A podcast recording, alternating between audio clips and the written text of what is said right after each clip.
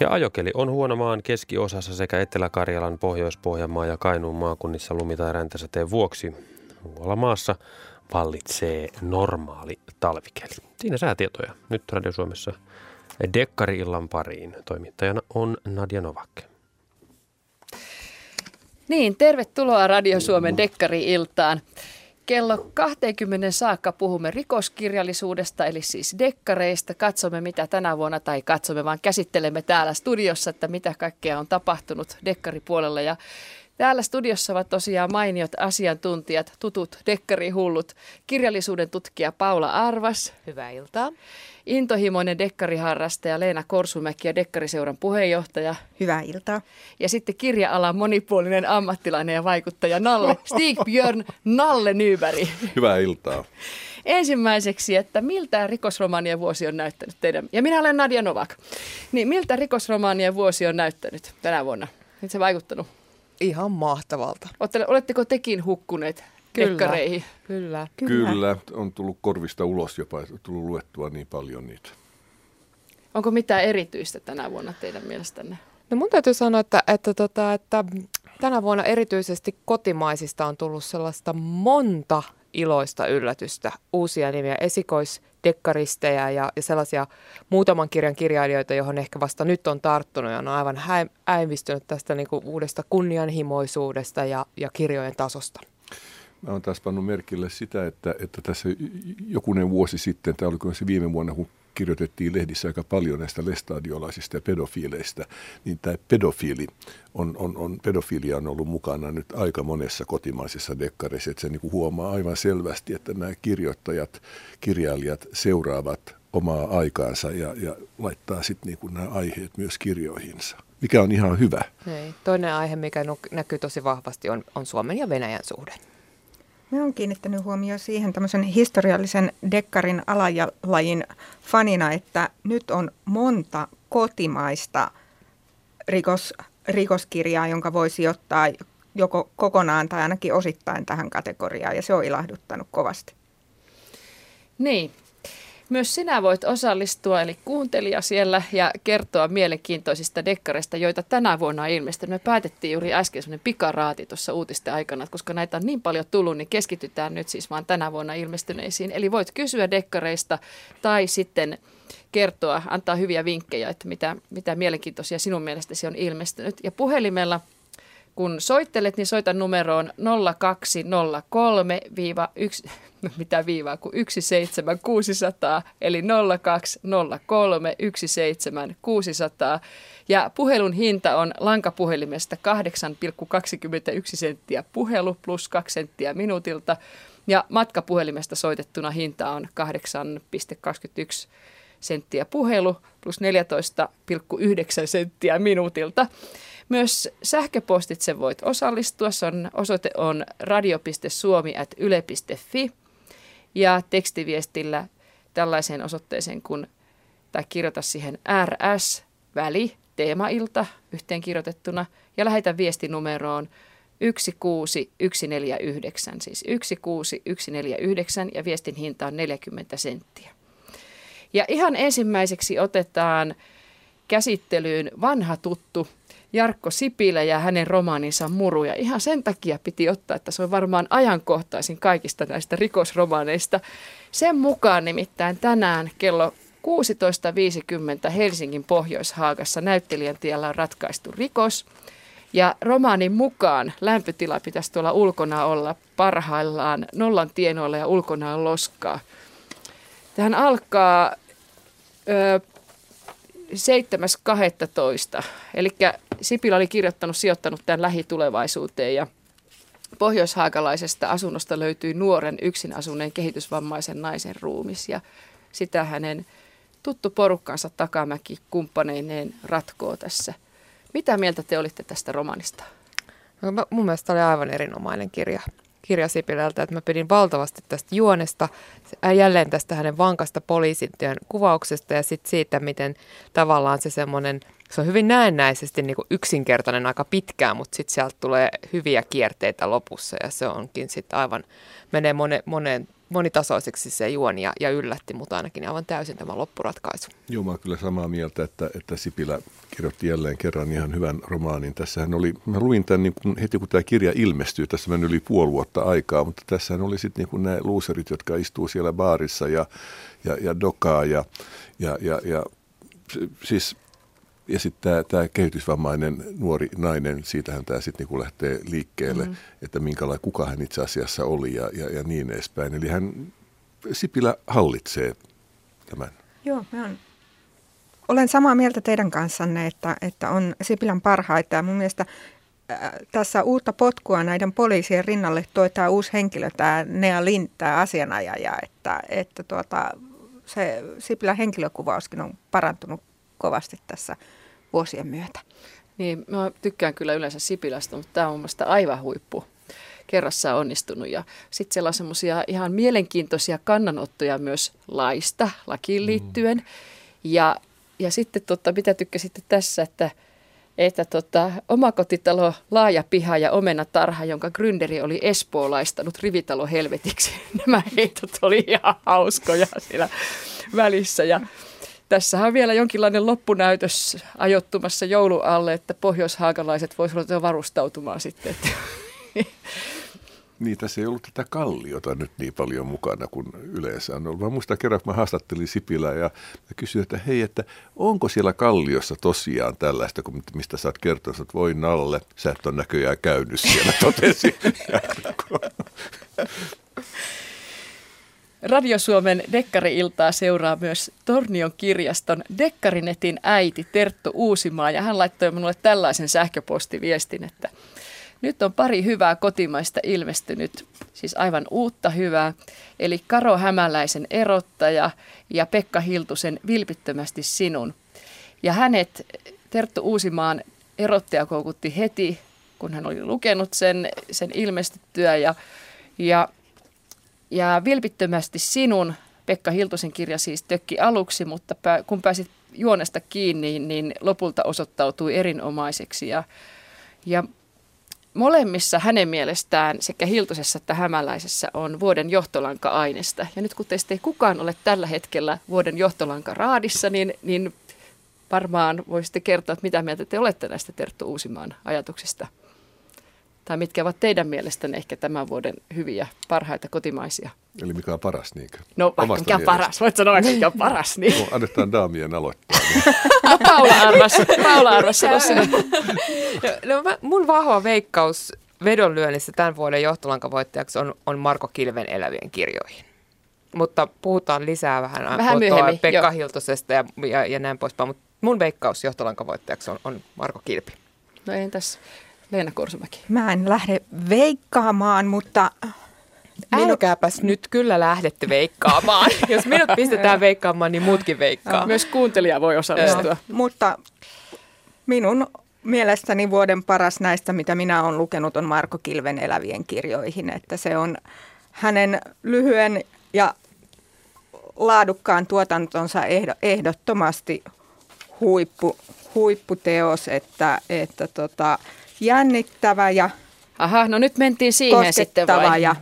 Paperit sekaisin tällä, kun mä haluan, että mennään toisessa järjestyksessä. Aha, mä voin jatkaa myöhemminkin. Puhutaan myöhemmin on, sitten. Onko joo. näin, että se on hänen kolmas Kyllä. kirja? Joo, joo. Ja nyt olette molemmat sanonut, että Marko Kilpi, tämä niin panee nyt tälle johtolankaraadille niin kuin aikamoiset niin kuin paineet. Ehkä että... ne ei kuuntele meitä. niin, niin no toivottavasti. Joo, mulla ei ole Marko Kilpi, vaan mulla on tällainen vanha konkari kuin Seppo Jokinen ajomies, joka mun mielestä on ilman muuta tämän syksyn paras kotimainen dekkari.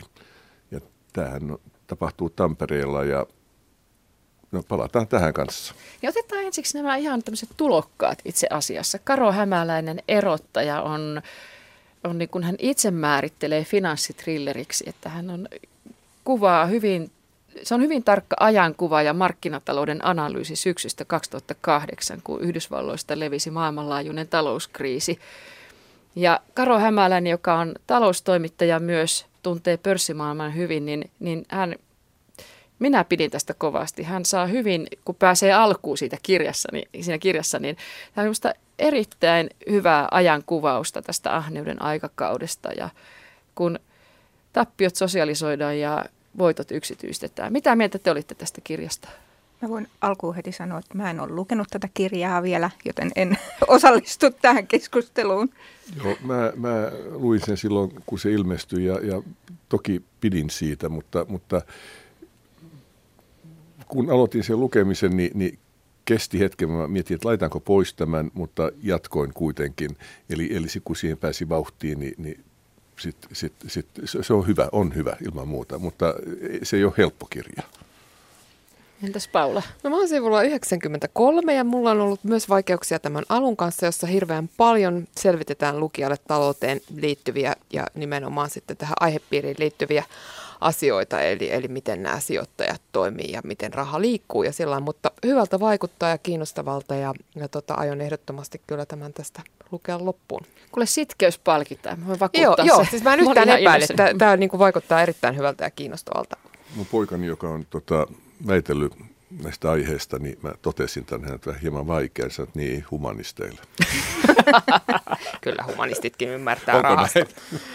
No entä sitten Pekka Hiltunen, vilpittömästi sinun, tämä Lontooseen sijoittuva esikoinen, jossa on kaksi suomalaistyttöä tai nuorta naista, Liia ja Mari, ja päähenkilöinä ystävystyvät siellä Lontoossa. Liia törmää raakaan rikokseen, joka jää vaivaamaan häntä ja sattumalta tapaa Marin, joka on merkillinen varakas menestyjä Lontoossa. Hänellä on studio, jossa työskentelee, työskentelee eri alojen huippuammattilaisten joukkoja.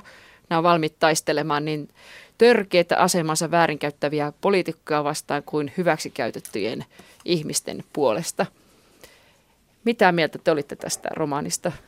Siis mä pidin tästä aivan niin todella, todella paljon. Siis kotimainen rikoskirjallisuushan on, on, niin kuin ollaan monta kertaa todettu, todella sitoutunut realismiin. Ja tämä Pekka Hiltusen kirja lähtee aivan, aivan toisille, toisille, tota, toisille teille jännityksen sar- saralla. Ja tota, Mä pidin siitä, kun tässä kuvataan naisten, naisten ystävystymistä ja ystävyyttä, niin usein kirjallisuudessa kuitenkin rakkaussuhteet on keskiössä. Ja tässä on ystävyyssuhde ja sen kehittyminen. Ja musta se oli kiinnostavaa ja, ja raikasta. Myös Lontoon miljöönä, niille, jotka ovat Lontoon ystäviä, oli, oli tota Kyllä, kuvattu. Oli. Mm. Ja muistaakseni Hesarin arvostelussa jotenkin viitattiin siihen, että kun tässä on käytetään teemoina nais, naisiin kohdistuvaa väkivaltaa ja äärioikeiston nousua, että Stig Larssonin jälkeen, niin se on, on vähän tota, jo niin kuin kulunut aihepiiri, mutta mä en kyllä laittaisi tällaiselle painoa, koska mun mielestä Hiltunen on, on niin kuin aivan omassa luokassaan jo heti tällä esikoisella kotimaisen jännityskirjallisuuden saralla. Että lämpimästi suosittelin. Tässä oli myös semmoinen kirjallinen ote, josta mä nautiskelin lukijana hyvin paljon. Täällä oli sellaisia teräviä, hauskoja lauseita, joita sai makustella. Joo, pidin kanssa kovasti ja monesta näistä seikoista, mitä Paula sanoi, että, että tuota, on hienosti kirjoitettu kirja, mies kirjoittaa naisista päähenkilöinä. Lontoo on suosikki kaupunkejani ja vetävästi kirjoitettu, mutta sitten tämä pistää myöskin lukijan pohtiin sitä, että pyhittääkö tarkoituskeinot ja, ja kuinka paljon niin kuin saa ottaa oikeutta omiin käsiin tai, tai niin kuin laittomien keinojen kautta yrittää saada sitten tämmöisiä vä- väärintekijöitä kiinni. Oliko Nallela tähän? Ei, mä en ole lukenut tätä. Että... Mutta eikö teitä sitten haitannut sellainen siinä, että, että no itselleni nimittäin oli aika vaikea niin lukemaan tätä, että nimenomaan se sellaista, niin kuin, miten mä oon kirjoittanut tänne mieleen, muistin, että aika uskomatonta höttöä, ja sitten toisaalta hyvin tiedostavaa yhteiskunnallisia kannanottoja äärioikeista uhasta, niin kuin sanoit Paula, ja itäisestä Euroopasta seksioriksi salakuljetetuista naisista. Mutta sitten, se, sitten siihen maailmaan kyllä pääsi kiinni ja, ja pidin kovasti ja odotan sitä seuraavaa osaa, mutta siitä huolimatta niin tuntui ensin, että mitä ihmettä tämä oikein on. No, mutta eikö se ole ihanaa? Eikö se ole loistavaa, että tulee kotimainen rikoskirja, joka näkee, että on hyvin kirjoitettu, mutta mitä ihmettä tämä on? siis se herättää todella niin kuin tähän, että, että aika paljon on aika samantyyppisiä poliisiromaaneja ja kaikkea muuta, niin sitten on virkistävää, kun tulee jotain muuta. Ei haitannut se höttö yhtään. Enkä mä kokenut sitä hötöksi. Minkälainen tämä Lontoon kuvaus sitten oli siinä? No siinä ollaan Hampsteadissä. Kings Crossilla. Liikutaan eri puolilla kaupunkia liikenneväleissä. tuntee kaupunkia. Joo, kyllä kyllä tunsi, että pysty seuraamaan ihan siellä sitten. Sulla nimittäin, sulla Nalle nyt toi käsi jossain tuolla jonkun kirjan päällä. Mitä sä olit, onko se Jokinen sulla nyt siellä tulossa vai Reijo Mäki. Jaha, siipi. niin, mä tota, olin tässä haastattelemassa Turun taiteiden yössä Reijo Mäkeä oli jo päättänyt, että mä oon haastatellut häntä yli kymmenen kertaa, että mulla ei enää mitään kysyttävää, mutta kun mä luin tämän kirjan, niin, niin, niin ajattelin, että mun on pakko jälleen kerran haastatella, koska, koska tässä Vares, Vareksesta, Varessa on lukee Gonzo-kirjallisuudesta, Hunter S. Thompsonin suuri hain metsästys, hain metsästys, ja mä ajattelin, että hetkinen, onko Vareksesta tullut älykkö? No, kysyin tätä, kysyin tätä eh, Reijolta, Reijo sanoi, että ei, että kyllähän muutkin kuin älyköt voivat lukea tota, Thompsonin kirjaa Haimetsästys. Hän oli itse lukenut sitä tänä vuonna, tai silloin, niin sen takia hän laittoi tämän, tämän mukaan tähän näin. Mutta, mutta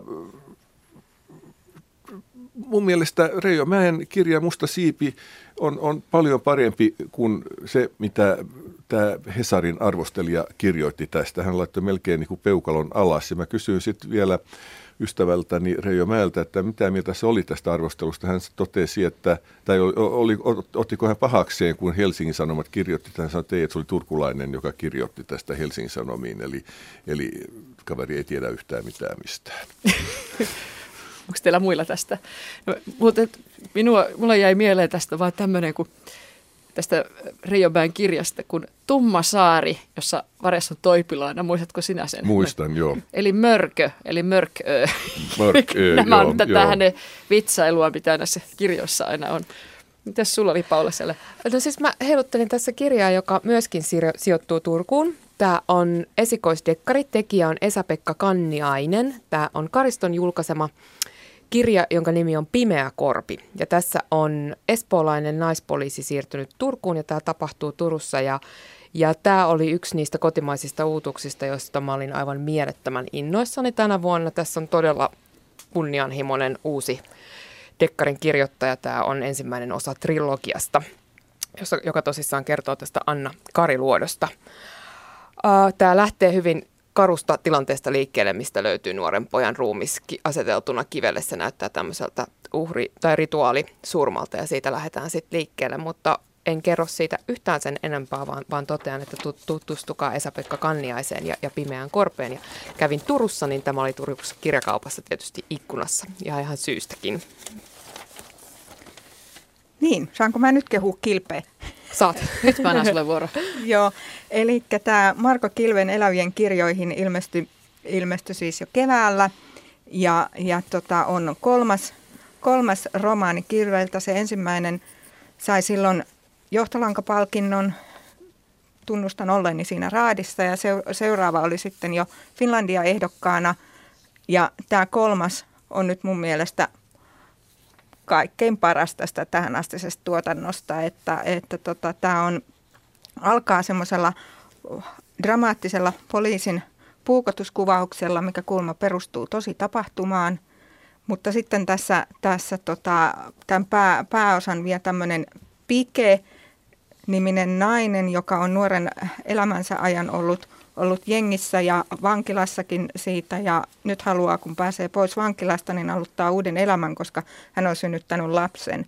Ja tästä, mutta nämä vanhat kaverit ei tahdo päästää irti. Ja tässä tota on, muutenkin tässä on sitten tämmöinen huume, huume asia aika, aika keskeisellä. Ja niin kuin tuossa yritin ja aloitinkin jo niin, niin tota, että jännittävä ja koskettavaa, että mielettömän hyvin kirjoitettu kirja minun mielestäni. Niin minun mielestä se oli erinomaista tässä kirjassa, että miten hän kuvaa sitä vankilasta vapautuvaa ihmistä, että miten yrittää asettua yhteiskuntaan takaisin ja päästä elämään kiinni.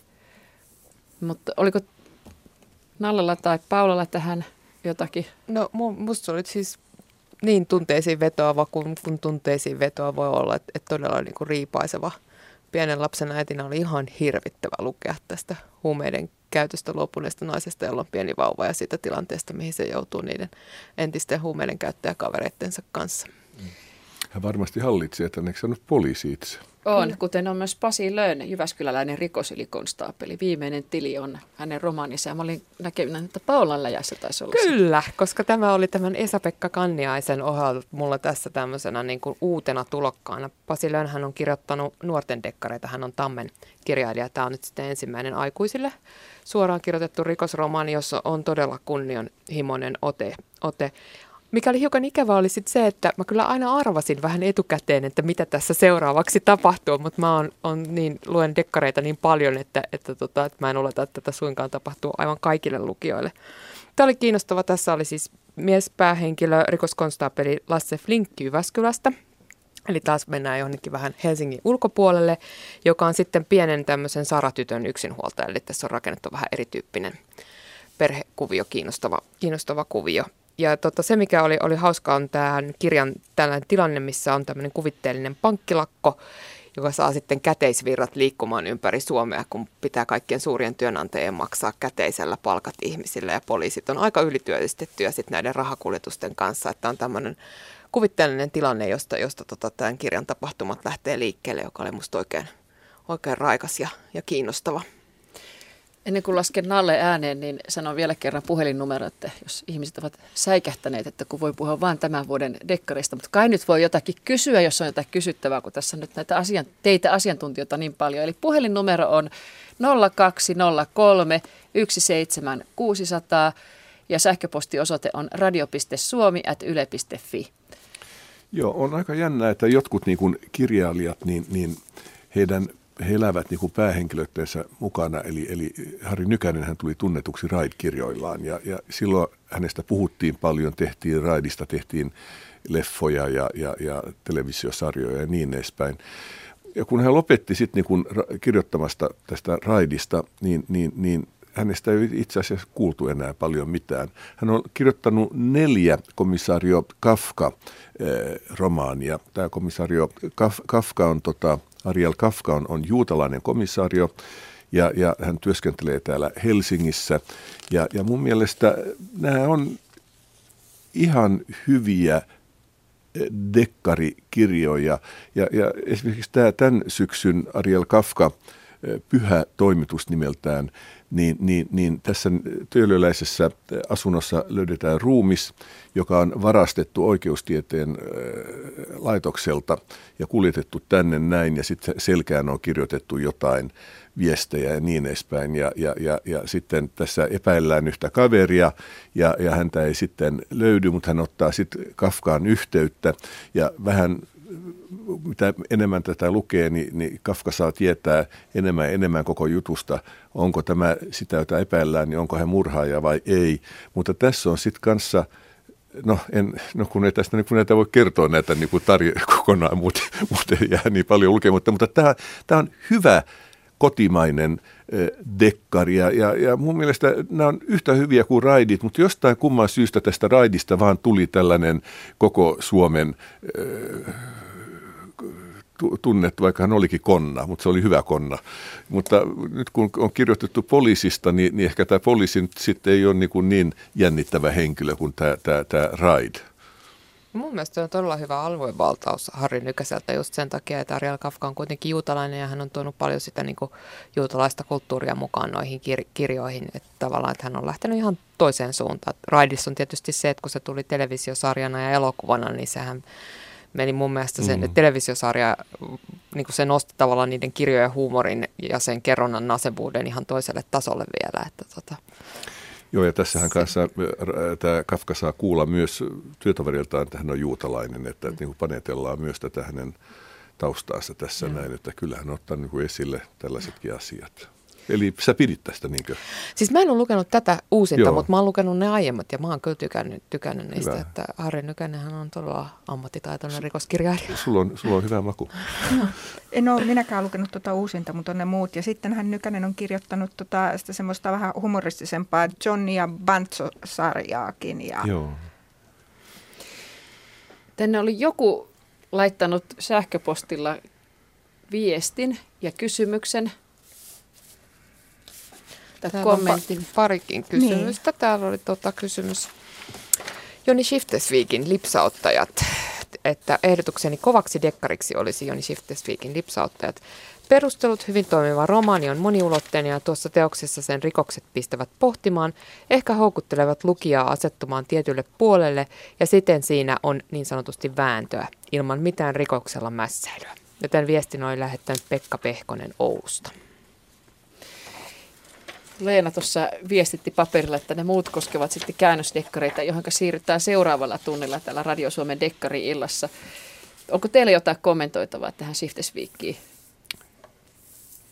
Ei, ei Mä voisin sen verran tota, tähän heittää tähän vähän, koska hän, on, hän ei ole varsinaisesti dekkarikirjailija, jos näitä lajityyppejä nyt näin mm. tässä lajitellaan, mutta, mutta tota, tänä vuonna minun mielestäni on ilmestynyt ihan poikkeuksellisen paljon kotimaista kaunokirjallisuutta, jossa on dekkariainesta aika paljon. Muun muassa Tuomas Vimman Raksa, Jari Tervo Leila, Tuomas Kyrön Kerjäläinen ja Jänis, Johanna Sinisalon Enkelten verta, Asko Salberin Häväistyt, Katja Kettu, Kätilö.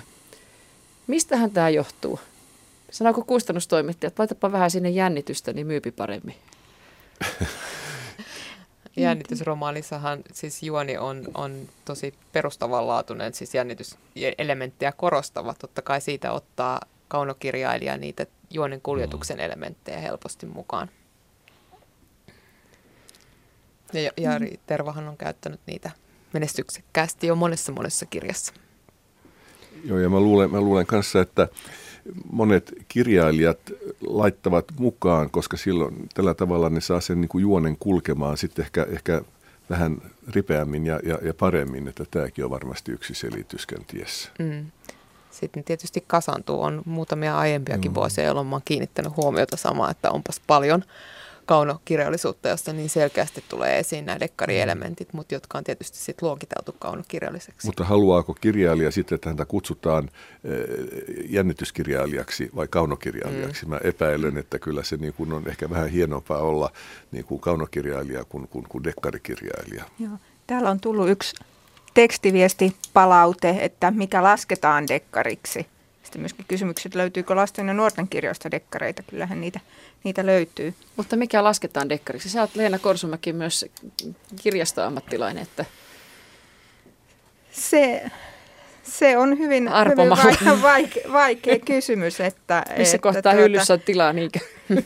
Aivan, että, että mä pidän tässä edessäni kahta, kahta tämmöistä tämän vuoden kotimaista kirjaa, joissa on molemmissa tämmöinen historiallinen aspekti, joita voi sanoa dek- dekkareiksi, mutta myöskin, myöskin tota, pitäisi pa- ihan paikkansa, että vaikka ne äh, nyt ki- esimerkiksi kirjastossa ei sijoittaisikaan dekkarihyllyyn. On Marja-Liisa Heinon Niemisen tyttövainaan tapaus. No mä pidin sitä tosi paljon. Joo sijoittuu jatkosodan ensimmäiseen talveen tuonne Tampereen seudulle, missä, missä tuota tämmöinen Helviniminen Lottana työskennellyt tehdastyöläinen surmataan ja siitä sitten epäillään karannutta venäläistä sotavankia ja, ja tota, myöskin tämmöisiä puna, puna-aktivisteja, jotka tekee tihutöitään siellä Tampereen seudulla. Ja tässä on paljon tämmöisiä nuoria toimijoita ja, ja tota, tämä ei myöskään päästä lukia kauhean helpolla.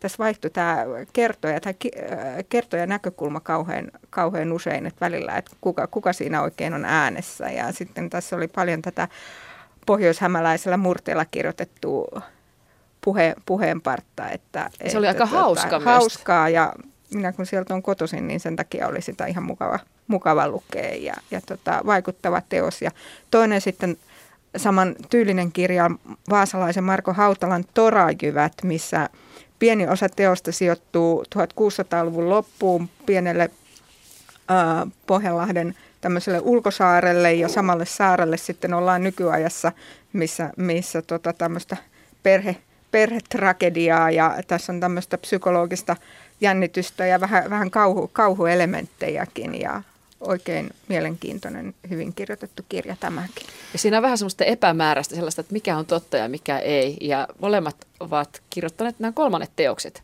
näitä kirjailijoilta? Mä kysyisin sen, kun me puhutaan niin kuin dekkareista, tämä on dekkari-ilta, mutta tuota...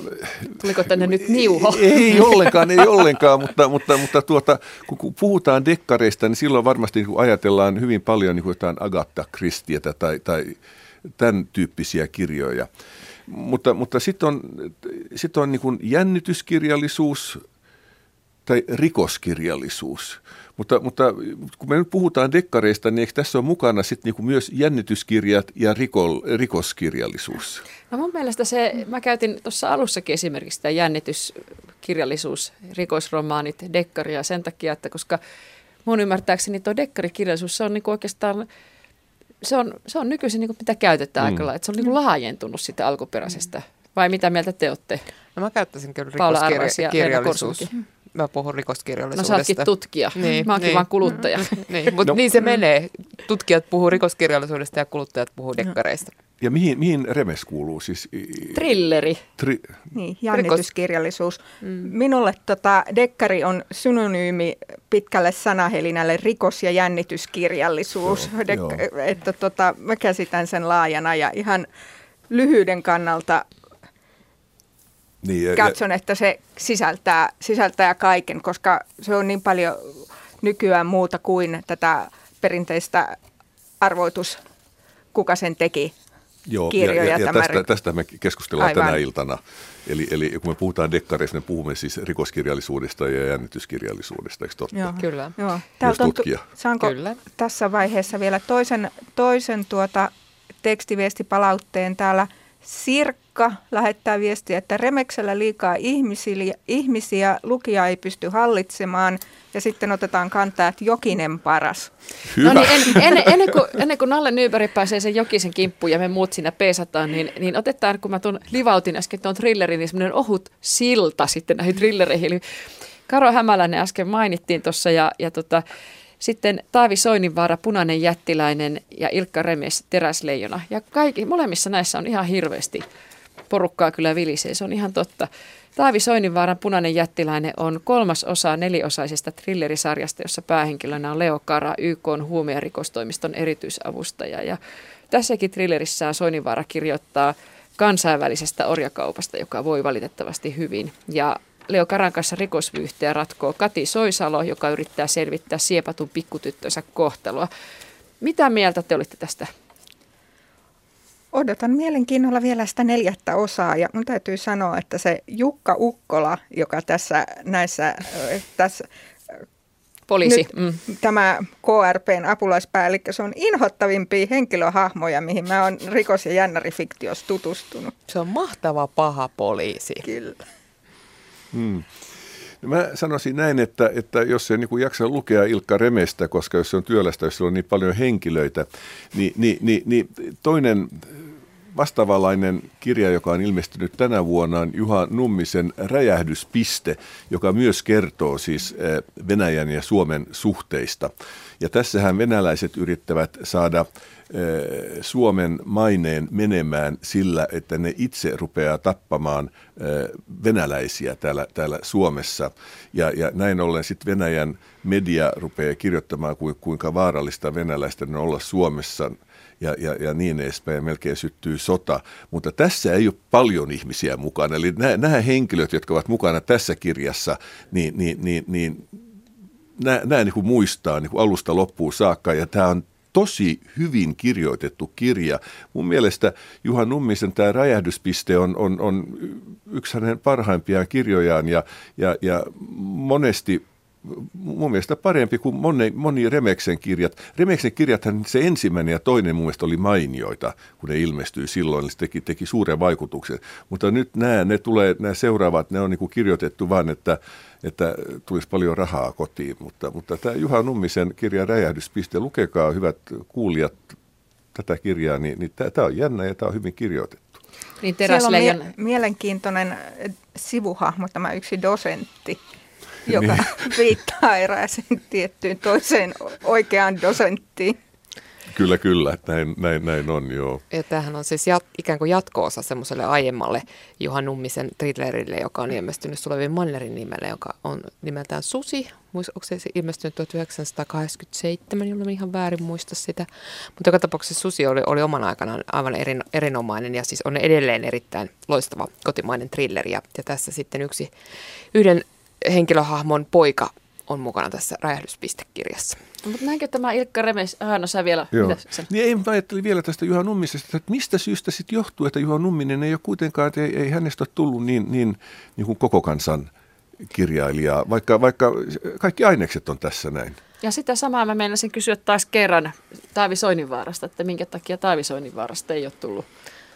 Sitä paha- Soinivaara myy enemmän kyllä kuin Juha Numminen. Niin, mm, mutta ei kuitenkaan niin paljon kuin Teräsleijonalla on Niin, Ilkka joo, Remes joo, esimerkiksi joo, tällä niin, Teräsleijonalla, niin. jossa, jossa tota, on tosiaan Venäjä ja Venäjä uhka ja, ja suorastaan Mutta vainoharhaisuuteen mut, asti. jo, mut jos mennään ajassa taaksepäin, silloin kun Ilkka Remeksen ensimmäinen kirja ilmestyi, jos mä muistan nyt oikein, niin Södika VSOY siis, äh, kun, kun, kun tämä kirja ilmestyi, ne laittoi sen niin pehmeisiin kansiin, se ei maksanut paljon, se oli hyvin edullinen. Ja sitten se itse aihe, eikö se ollut tämä, että, että venäläiset oli valloittanut Suomen, eikö Kyllä. se näin ollut? Mm. Ja, ja Suomi oli neuvostotasavalta, ja- kyllä. Kyllä. Ja se oli, se oli tosi mielenkiintoinen jo, jo tästä syystä, tästä, tästä edullisesta hinnasta ja tästä hyvin mielenkiintoisesta ja jännästä aiheesta. Mä uskon, että Ilkka Remes löi itsensä läpi, että, että siinä niin kuin kustantaja kyllä niin kuin teki kaikkeensa, että hänestä tulisi tunnettu kirjailija. Ja tämä temppu onnistui ja nyt hän on yksi Suomen eniten myyty,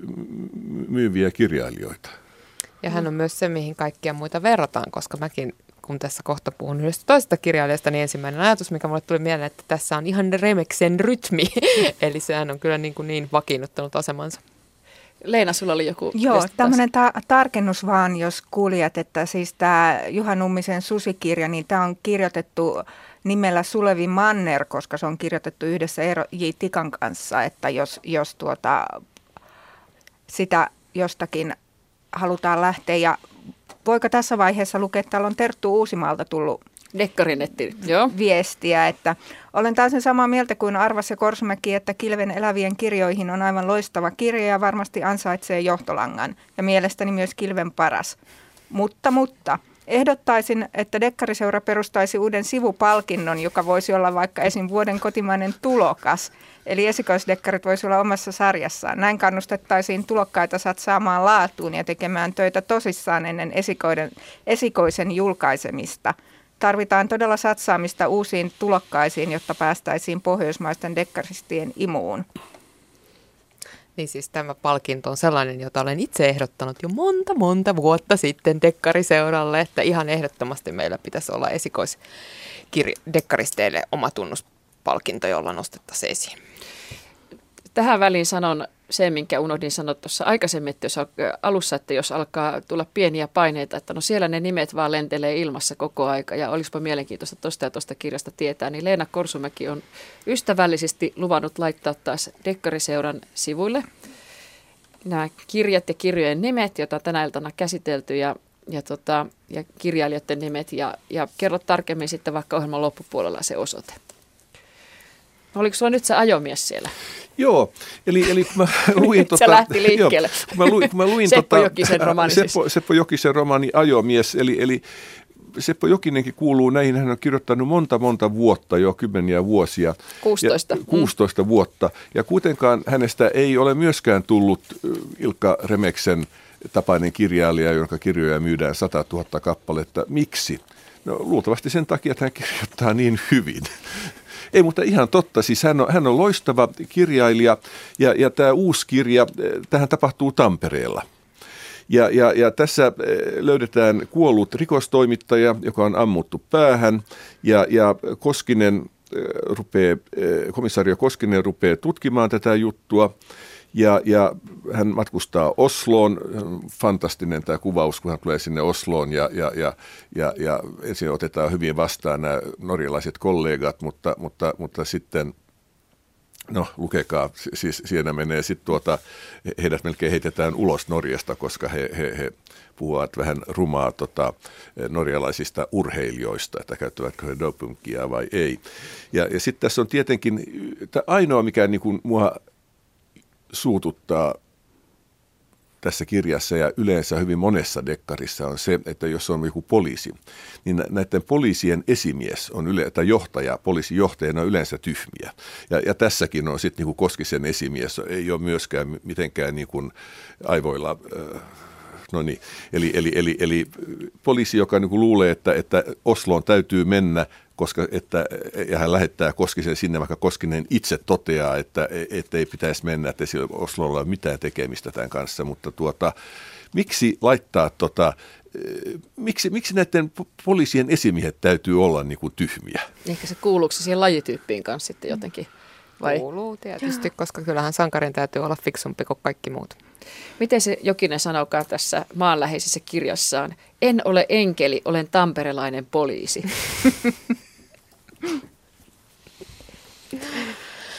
niin, siis nyt mun on pakko nostaa vielä yksi thrilleristi esiin. Se, jota lukiessa mä ajattelin, että vau, tässähän on ihan remeksen rytmi. Mun täytyy häpeäkseni tunnustaa, että mä en ollut aiemmin lukenut Tuomas Liusta.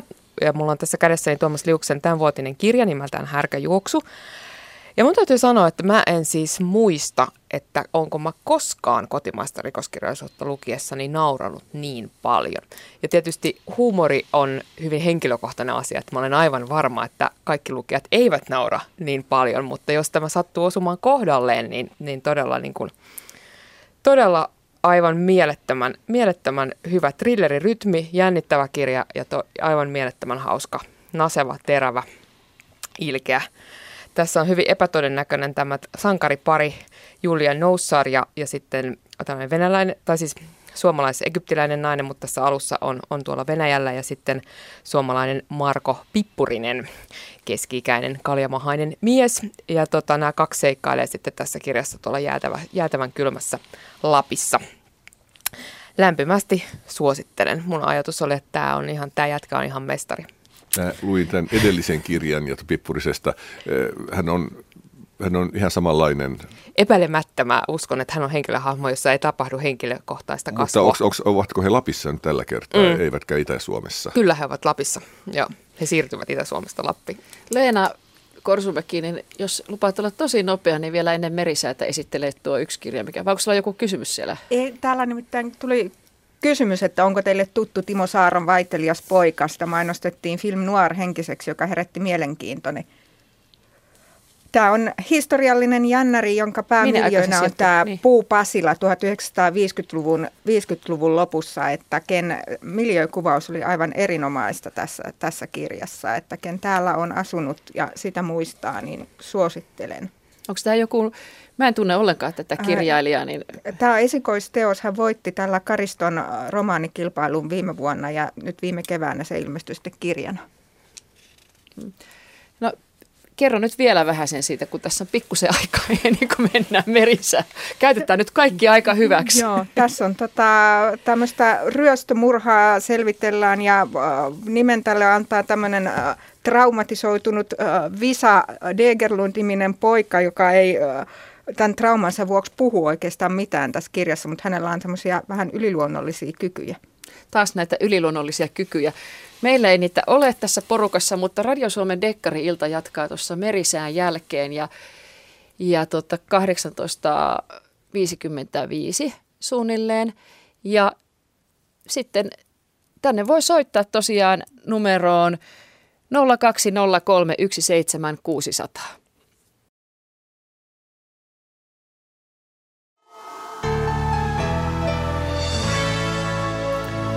Kello on 18.50 ja tässä säätietoja merenkulkijoille. Aluksi kovan tuulen varoitus Suomenlahden länsiosa, Pohjois-Itämeri, Ahvenanmeri, Saaristomeri ja Selkämeri, etelän ja lounaan välistä tuulta 14 metriä sekunnissa. Siis kovan tuulen varoitus Suomenlahden länsiosa, Pohjois-Itämeri, Ahvenanmeri, Saaristomeri ja Selkämeri, etelän ja lounaan välistä tuulta 14 metriä sekunnissa. Veden korkeusvaroitus merivesi on saaristomerellä korkealla. Siis veden korkeusvaroitus merivesi on saaristomerellä korkealla. Matalapaine, jonka keskus on Itä-Suomessa, liikkuu koilliseen ja täyttyy. Aamulla korkeapaineen sellainen liikkuu Etelä- ja Keski-Suomen yli itään. Odotettavissa huomisiltaan asti Suomen lahtiiläinen puolesta tuulta 8-12 metriä sekunnissa, aamulla 4-9 metriä sekunnissa. Aamupäivällä tuuli kääntyy etelän ja lounaan välillä ja voimistuu iltapäivällä 8-12 metriä sekunnissa, illalla länsiosassa enimmillään 14 metriä sekunnissa. Paikoin vesikuuroja enimmäkseen hyvä näkyvyys. Pohjois-Itämeri ja Ahvenanmeri länsituulta 8-12, yöllä 6-10 metriä sekunnissa. Aamulla voimistuvaa etelän ja lounaan välistä tuulta aamupäivästä alkaen 10-14 metriä sekunnissa. Enimmäkseen hyvä näkyvyys, huomenna paikoin vesikuuroja. Saaristomeri ja Selkämeri lännen puolesta tuulta 6-10 metriä sekunnissa, yöllä lounaistuulta 3-7 metriä sekunnissa. Aamulla voimistuvaa etelätuulta päivästä alkaen 10-14 metriä sekunnissa. Enimmäkseen hyvä näkyvyys, huomenna paikoin vesisadetta. Merenkurkku ja perämeri pohjoisen ja luoteen välistä tuulta 5-9 metriä sekunnissa. Yöllä tuuli kääntyy lännen ja lounaan välille aamulla 3-7 metriä sekunnissa. Päivällä etelästä alkaa voimistuvaa kaakkoistuulta illalla 7-12 metriä sekunnissa. Enimmäkseen hyvä näkyvyys huomenna iltapäivällä etelästä alkaen lumisadetta. Ja Saimaa lännen ja lounaan välistä tuulta 4-8 metriä sekunnissa. Päivällä tilapäisesti vähän heikompaa etelän ja kaukon välille kääntyvää tuulta. Ajoittain vähän lumi- tai vesisadetta. Huomenna hyvä näkyvyys. Ja odotettavissa maanantai-illasta tiistai-iltaan Suomen Lahti, Pohjois-Itämeri, Ahvenanmeri, Saaristomeri, Selkämeri ja Merenkurkku. Todennäköisimmin kovaa tuulta, yöllä etelänpuoleista tuulta, päivällä etelän ja lännen välistä tuulta. Ja perämeri todennäköisimmin kovaa tuulta, yöllä etelän ja idän välistä, päivällä etelänpuoleista tuulta. Säähavaintoja rannikkoasemilta tänään kello 17. Haapasaaressa lämmintä oli kolme astetta, tuuli kävi lännestä – Haapasaaressa lämmintä oli kolme astetta, tuuli kävi lännestä 6 metriä sekunnissa, heikkoa vesisadetta ja näkyvyyttä yli 50 kilometriä. Kotkarankki plus 3 länsi 5, Orrengrund plus 3 länsi lounas 5. Emäsalo plus 3 länsi lounas 7, Kalvoidagrund plus 4 länsi 10. Eestiluodon tiedot puuttuvat. Harmaja plus 3 luode 9, puolipilvistä yli 50, Mäkiluoto plus 4 länsi 13. Pokashar plus 3 länsi 6, pilvistä yli 50, Jussaroja plus 3 länsi 10, vesikuuroja 19. Hanko Tulliniemi plus 4 länsi 13, Russaroja plus 4 länsi 15. Venö plus 3 länsi 9, Uuttöö plus 3 länsi 11, pilvistä yli 50. Booksharin tiedot puuttuvat. Ristna plus 5 länsi 6, pilvistä 50, Gotska Sandö plus 2 länsi 6 yli 50. Rajakari plus 3 länsi 5, Fagerholm plus 3 länsi 8, Kumlinge plus 2 länsi 7, puolipilvistä yli 50, Nyham plus 2 länsi 10, puolipilvistä 25. Märket plus 1 länsi 11, Raj- äh, Isokari plus 2 länsiluode 9, vesikuuroja 11. Kylmäpiilaja plus 2, länsiluode 11, pilvistä, tahkoluoto 0, länsiluode 8, lumikuuroja 2. Kristiina kaupunki Karhusaari miinus 1, pohjoinen 3, Peretsäret miinus 1, luode 6. Strömingsboda miinus 1, luode 7, Valassaaret miinus 3, luode 7. Kallan miinus 1, pohjoisluode 10, Tankar miinus 1, luode 9, heikko lumisadetta 25. Ulkokalla 0, luode 9, Nahkiainen minus 1, pohjoisluode 9. Raahe 0, pohjoisluode 5, Räntäsadetta 5, Oulu Vihreä saari minus 2, pohjoinen 4, heikko lumisadetta 3. Marjaniemi miinus 1, pohjoinen 7, heikkoa lumisadetta 8, Kemi 1, miinus 2, pohjoinen 7 ja Ajos miinus 3, pohjoinen 6, heikkoa lumisadetta ja näkyvyyttä 4 kilometriä. Meriveden korkeuksia mitattuna tänään kello 17, Kemi plus 55 senttimetriä, Oulu plus 59, Raahe plus 60, Pietarsaari plus 62, Vaasa plus 63, äh, plus 64, Kaskinen plus 58, Mäntyluoto plus 59, Rauma plus 61, Turku plus 58, Föglö plus 54, Hanko ja Helsinki plus 55 sekä Hamina plus 58 senttimetriä. Ja Alkon korkeus tänään kello 16 oli Pohjois-Itämerellä 1,8 metriä.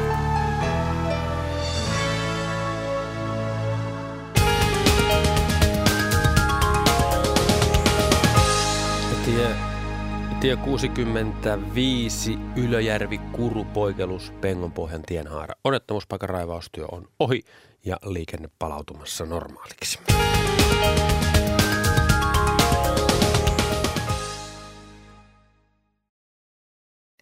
Dekkari-illassa Leena Korsumäellä on siellä viesti, joka on tullut radio.suomi.yle.fi. Sainpas mainostettua nyt sanottua ovelasti, niin osoitteeseen viesti. Kerrotko? Joo. Pentti Saarikko on lähettänyt kysymyksen. Oletteko lukeneet tai kuulleet Hanna-Leena Viiman naisen kostosta tänä vuonna ilmestynyt? On nimimerkki. Kuka on sen takana?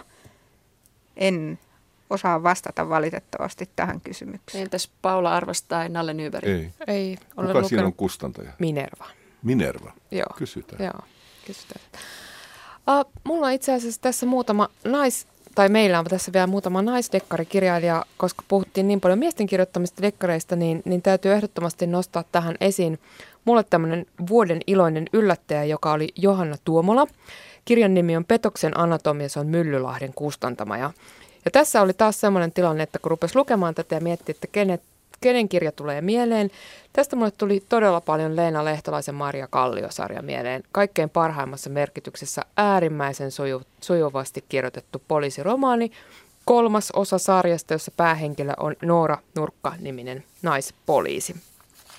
Ja tämä oli, oli tosi kiinnostava juttu, tämä petoksen anatomia, jossa, jossa tota, vaimo kokee elämänsä järkytyksen, kun, kun hänen miehensä on kadonnut tuolla Ruotsin laivalla ja samaan aikaan hän toteaa myös odottavansa vauvaa olevansa juuri tullut, tullut raskaaksi ja, ja tota, tästä lähtee sitten tämä tapahtumien vyöry, jossa paljastuu lähipiiristä vaikka mitä kiinnostavia salaisuuksia ja, ja tota, piirteitä. Että olin todella vaikuttunut kirjoittajan taidosta, tasosta. Ajattelin, että tämä on tämmöinen suuren yleisön kirjailija, enkä ole ensimmäinen kriitikko, joka näin, näin ajattelee. Muutkin on huomannut tämän saman, muun muassa Antti Turunen on kirjoittanut ruumiin kulttuurissa siitä, että tämä Johanna Tuomola todella ansaitsee tulla suuren yleisön tietoisuuteen niin ammattitaitoinen, kiinnostava, vahva, uusi kotimainen naisdekkaristi. Ja minä taas... Hetki ennen kuin, Anteeksi, niin, ennen, joo, just ennen Niin. kuin just yritetään ennen kuin uutisia, uutiset alkaa, niin tämä onkin hyvä. kun- Meinasin sanoa, että ja minä taas irrotan sinusta kaiken kuonnan, on, on siis Marian Peltomaan äh, dekkarin nimi. Eli Salla hänen, suomentanut. Mm. Äh, Kyllä, ja, ja, ja hänen päähenkilönsä on Vera Grön, joka siis työskentelee täällä Helsingissä. Eli Helsingissä palaa, eri puolella Helsingissä palaa, kuka on sytyttänyt nämä palot ja, ja tässä kuolee kanssa ihmisiä. Se, että otin Marian Peltomaan mukaan tähän näin, hän on hyvä kirjailija, mutta hänen ensimmäisestä kirjastaan Ei valoa tunnelissa tulee nyt televisiosarja, joka tulee nyt jouluna telkkariin ja, ja päähenkilönä on Irina Björklund, eli uskon, että, että tästä tulee hyvin, että tästä tullaan pitämään. Eli Vera Grön ja, ja Marian Peltomaa. Ihan nopeasti ehti ottaa sieltä kysymyksen sieltä netistä Täällä oli uutisia. tullut huomautus, että älkää unohtako myöskään Jyvä, Jyväskyläläistä Otto Kuhalaa, Markku Ropposen sankaria, sopiva yhdistelmä huumoria ja jännitystä. Tänä vuonna ilmestyi Kuhala ja vanginvartija Mandoliini. Terveisin Marja-Leena. Marja-Leena on aivan oikeassa. Olen lukenut tämän Kuhalan uusimman kirjan ja, ja se on jännittävä, hyvin jännittävä. Eli Kuhalla saa siinä tuota tappotuomion, uhataan räjäyttää hänet ja, ja no niin, nyt loppuu. Ei ihan vielä loppu, mutta jatketaan kuitenkin. No nyt Radio Suomessa uutiset ja sitten urheilua ja sen jälkeen Radio Suomen dekkarilta jatkuu.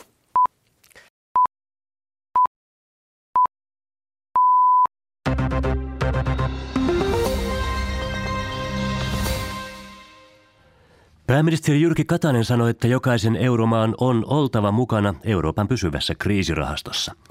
Katainen sanoi pääministerin haastattelutunnilla Yle Radio Suomessa, että nyt etsitään ratkaisua, joka on Suomen perustuslain mukainen ja mahdollistaa Suomen osallistumisen kriisirahastoon. Muut euromaat kannattavat määräenemmistöpäätöksiin siirtymistä. Pääministeri Kataisen mielestä voisi olla Suomenkin etu, että yksittäinen maa ei pystyisi estämään tärkeitä päätöksiä. Venäjän pääministeri Vladimir Putin on reagoinut pidättyväisesti eilisiin laajoihin mielenosoituksiin. Putinin edustajan välittämässä lausunnossa luvataan vain kunnioittaa mielenosoittajien näkemyksiä ja kuunnella heitä. Putin sanoi myös, että jokaisella on oikeus ilmaista mielipiteensä, kunhan se tapahtuu rauhanomaisesti ja lakia kunnioittaen.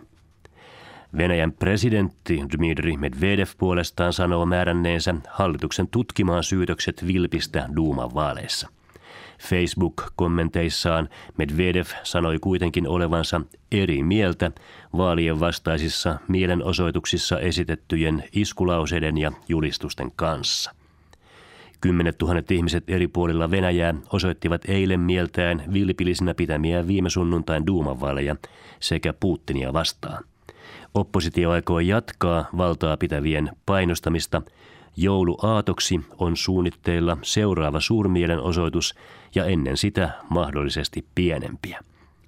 Mielenosoitukset ovat jatkuneet tänäänkin useissa Venäjän kaupungeissa, kertovat uutistoimisto Rian Novostin kirjeenvaihtajat. Durbanissa sovitun uuden ilmastosopimuksen osapuolet ovat hillityn tyytyväisiä saavutettuun tulokseen. Intian edustaja valittelee maansa tulleen painostetuksi neuvottelujen kuluessa. Vaikeinta sopimuksen hyväksyminen oli juuri Intialle sekä Yhdysvalloille ja Kiinalle.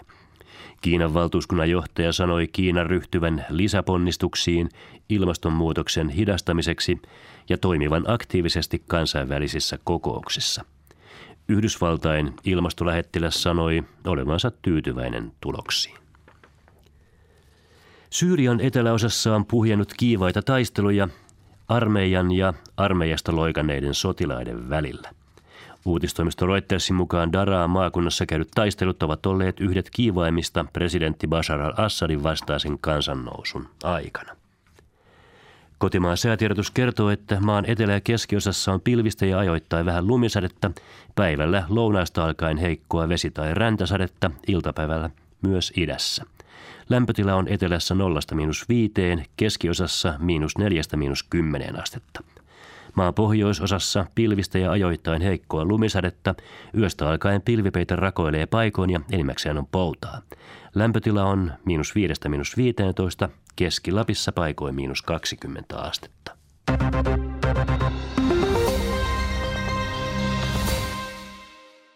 Uutisten jälkeen on jälleen urheiluradion vuoro ja käydään tässä läpi pikaisesti tämän päivän urheiluaiheita. Naisten salibändin M-finaalissa Ruotsi oli jälleen Suomea parempi. Tällä kertaa Ruotsin voittoluvut maalein 4-2 Suomelle, siis MM-hopeaa salibändissä. Jääkiekon SM-liigassa jäädään maajoukkueen joulutauolle tämän päivän jälkeen. Tänään pelataan ainoastaan yksi ottelu. Jokerit Saipa-ottelu on ehtinyt jo päätöserään.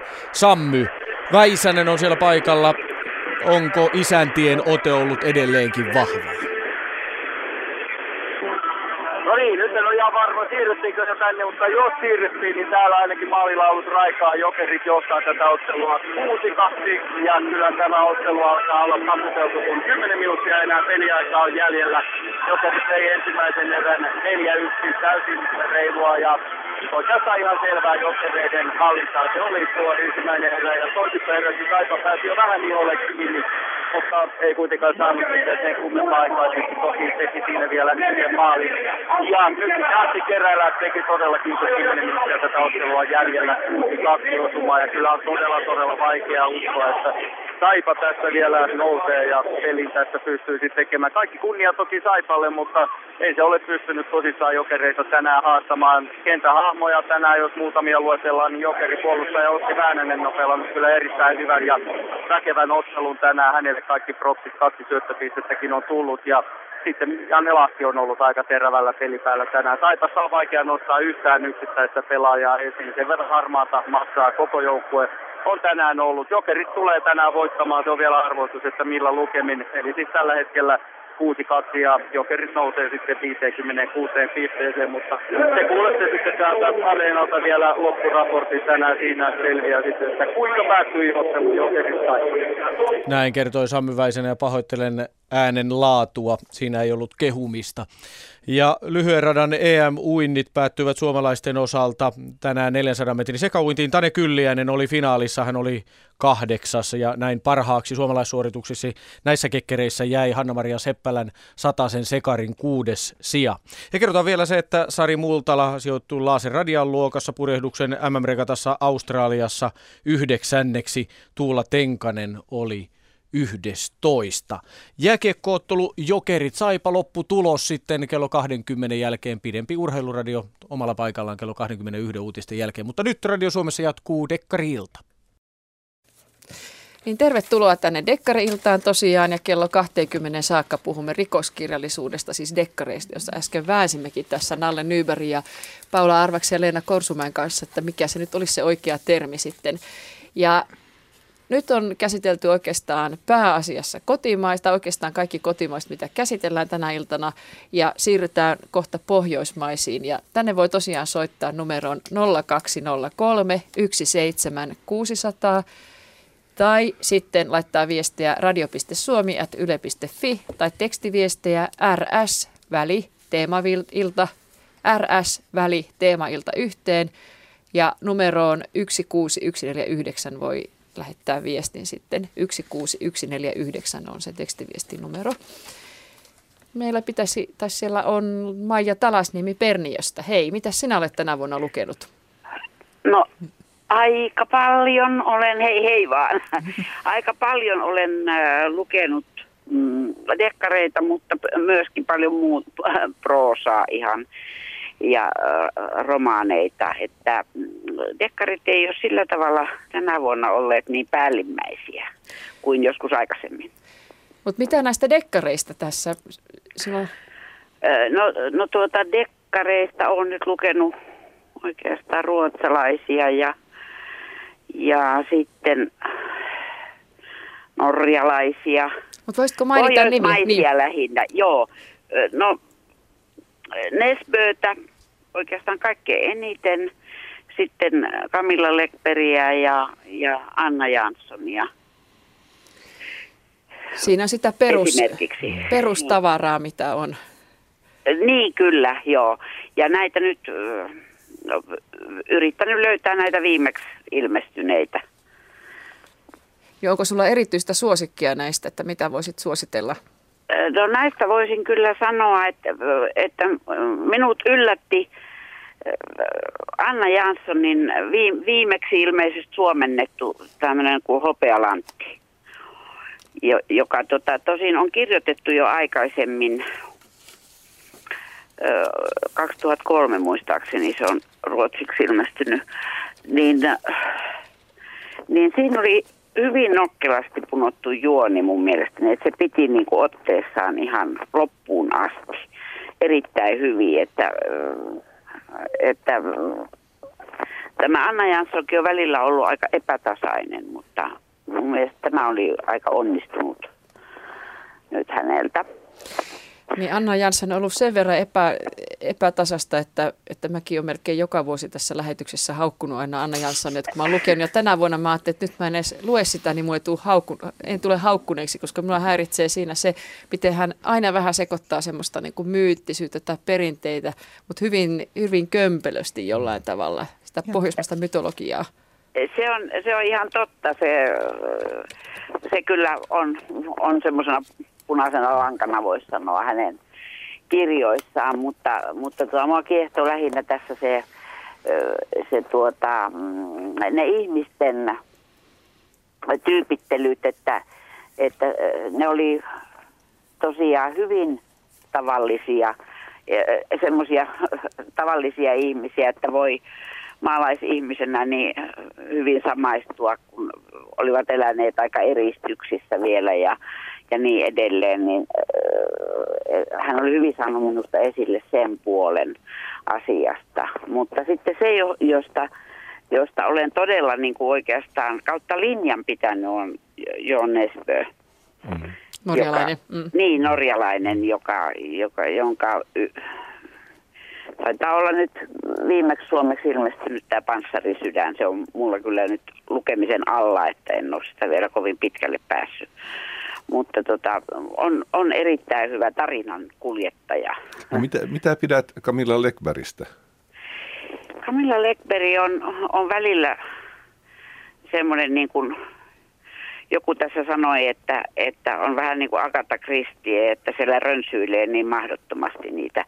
Ja se kyllä pitää niitä asioita ja, ja, ja tuota, että joskus tuntuu, että vähän juuttuu, mutta, mutta kyllä mä Camilla Lekberiäkin nyt luen, että Hmm. Mulla on itse asiassa yksi hänenkin kirjansa parhaillaan. Tiedätkö, tota, että, että Camilla Lekberg on, on Ruotsin eniten tienaava kirjailija?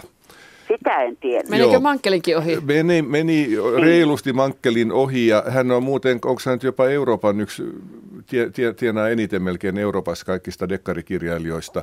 Eli, eli häntä on haukuttu Ruotsissa ja häntä niin. on kiitetty, mutta jos niin. hän tienaa näin paljon ja kirjoja myydään näin paljon, niin, niin täytyy hänestä sitten olla jotain. Hänestä, häneltä hän tuli tuota, hän on niin suosittu Ruotsissa, että hän on tehnyt jopa keittokirja, joka on ilmestynyt tänä vuonna, Camilla Lekvärin keittokirja. Eli Eli silloin kirjailija on jotain, kun häneltä tulee oma keittokirja.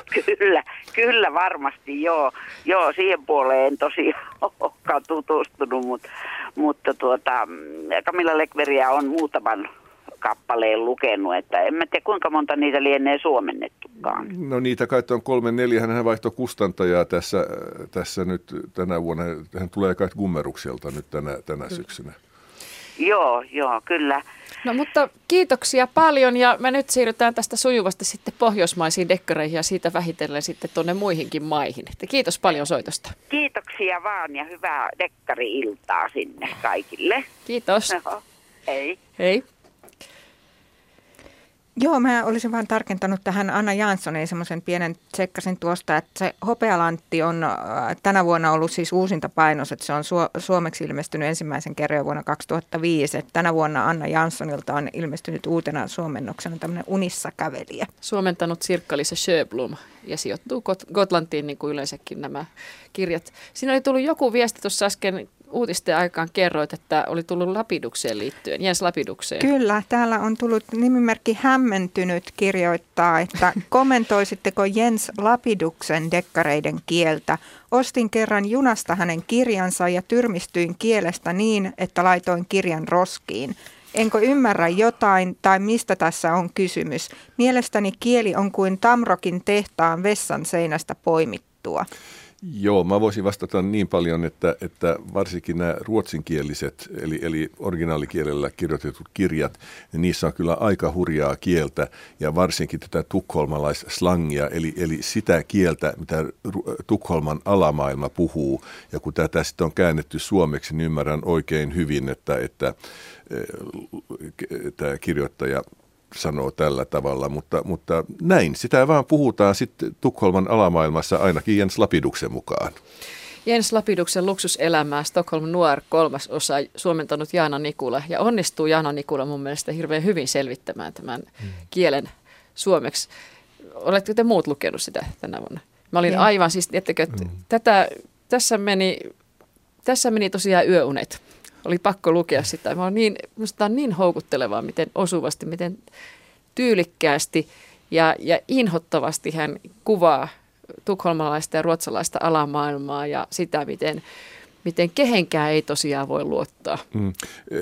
Tästähän on tehty leffakin ensimmäisestä kirjasta, mutta Jens Lapidus hän oli kirjamessuilla. Ja kuulkaa, hän veti salin täyteen ja eniten siellä oli nuoria naisia kuuntelemassa no, häntä. kun katsoo sitä kuvaa, niin ei ihmettele yhtään. Sulla on tässä, Paula arvastoi, vai oliko? Eikö, oliko meillä se yksi viesti tullut tästä pohjoismaisen dekkarin suunnasta. Niin, tai otsikko oli suomalaisen dekkarin kehityssuuntia. Onko sitä? Pertti pääkaupunkiseudulta on lähestynyt tällaisella viestillä, että pohjoismaista dekkaria pidetään yleensä niin sanotusti yhteiskunnallisena ainakin Ruotsin Sjöval Vaalöistä 70-luvun alusta lähtien, jopa niin pitkälle, että syyllinen ei ole rikoksen tekijä, vaan syyllinen löytyy yhteiskunnallisista olosuhteista. Suomalaisesta tämän linjan loistava edustaja oli Matti Jyrjana Joensuu. Miten näette suomalaisen dekkarin kehityslinjan? Onko sitä? No ainakin me ollaan tänään puhuttu se, että miten on tällaisia yliluonnollisia elementtejä ja miten on reippaasti tullut tämmöistä ei-realistista suuntaan, että kaiken ei tarvitse olla sitä realistista poliisityön kuvausta. Että se, sen mä nyt voisin sanoa, että toivottavasti siihen suuntaan myös jatketaan. Mulla ei ole mitään näitä poliisiromaaneja vastaan, mutta on, on todella kiva ja kiinnostavaa, että tulee muutakin. Pohjoismaisessa dekkarissa haluan tässä vaiheessa nostaa esiin Juhan Teoriinin. Onko teille tuttu kirjailija? Kyllä, loistava. Aivan loistava ruotsalainen kirjailija, joka, joka sumailematta käyttää myöskin hyväkseen myyttisiä elementtejä, yliluonnollisia elementtejä, on todella vahvat tiukkojen tunnelmien luoja. Kirjat sijoittuu tuonne Ölannin saarelle, eli kun Anna Janssonilla ollaan Kotlannissa, niin, niin Johan Teoriinin kirjoissa ollaan Ölannissa. Uusi kirja nimeltään Veri Karlio ilmestyi viime keväänä ja lämpimästi suosittelen. Kuka on suomentaja? Katsotaanpas. Outi Mennä hän suomentaa, hän on tosi hyvä suomentaja. Ja mä luin tuon kirjan viime vuonna ja mä pidin siitä valtavasti. Nyt häneltä on tullut tänä vuonna uusi kirja, joka varmasti tulee Sankta Psyykko, joka tulee varmasti ensi vuonna suomeksi, mutta yeah. ikävä kyllä se ei vedä vertoja ollenkaan näihin kolmeen ensimmäiseen, mutta juuri tuo Ölanti ja se maisema siellä ja, ja ne tarut, jotka, jotka siellä, tuolla on, niin siis mun mielestä hän on yksi Ruotsin parhaimpia, paljon parempi kuin Mankkel, ainakin Joo. nämä kolme ensimmäistä. Tunnelman luojana, siis hän on mun, mä jotenkin, mulle hän on semmoinen, niin kuin, su, hän kuvaa surua, miten ihmiset Joo, käsittelee jo, surua, jo. siis ei ole ehkä ihan niin kuin maailman vetoavin aihe, mutta niin kuin tarinan kertojana ja kantajana ja tunnelman luojana aivan omaa luokkaansa. Joo, tarinan kertoja mun mielestä, se on, se on siinä, siinä hän on. Pohjoismaisesta dekkarista Juhan Teoriin on, on kyllä todella kova nimi. Leena, sinne oli jossain vaiheessa, mä muistan, kun oli tullut semmoinen joku oli kysellyt Kaarin Fossumista, Kaarin Fossumiin liittyen sähköposti.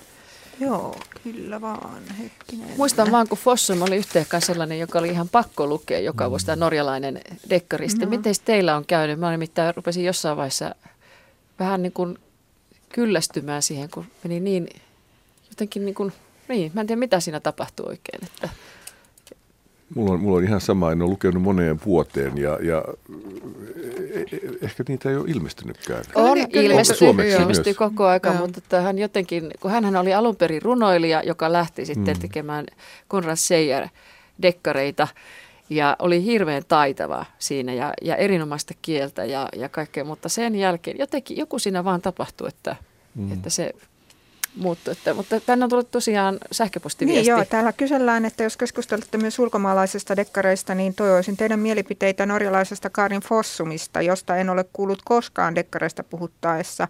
Ja itse olen lukenut hänen kirjansa Evan katse, älä katso taaksesi, ken sutta pelkää rakas puuna. Mielestäni nämä kirjat olivat niin jännittäviä ja mieleen jääviä, että enempää en uskaltanut hänen kirjojaan lukea. Tarja. No mä oon ihan samaa mieltä, että nuo kirjat oli mm. aivan erinomaisia, mutta sen jälkeen niin, niin että semmoista ihme... Niin mä, mä en tiedä, miksi mä en ottanut hänen seuraavia kirjojaan mm ottanut lukeakseni Joo, niitä. Kyllä 2010kin on näköjään ilmestynyt varoitus, Konrad Seijer romaani, suomentanut Tarja Teva. Joo. Tarja Teva Suomessa aivan loistavasti.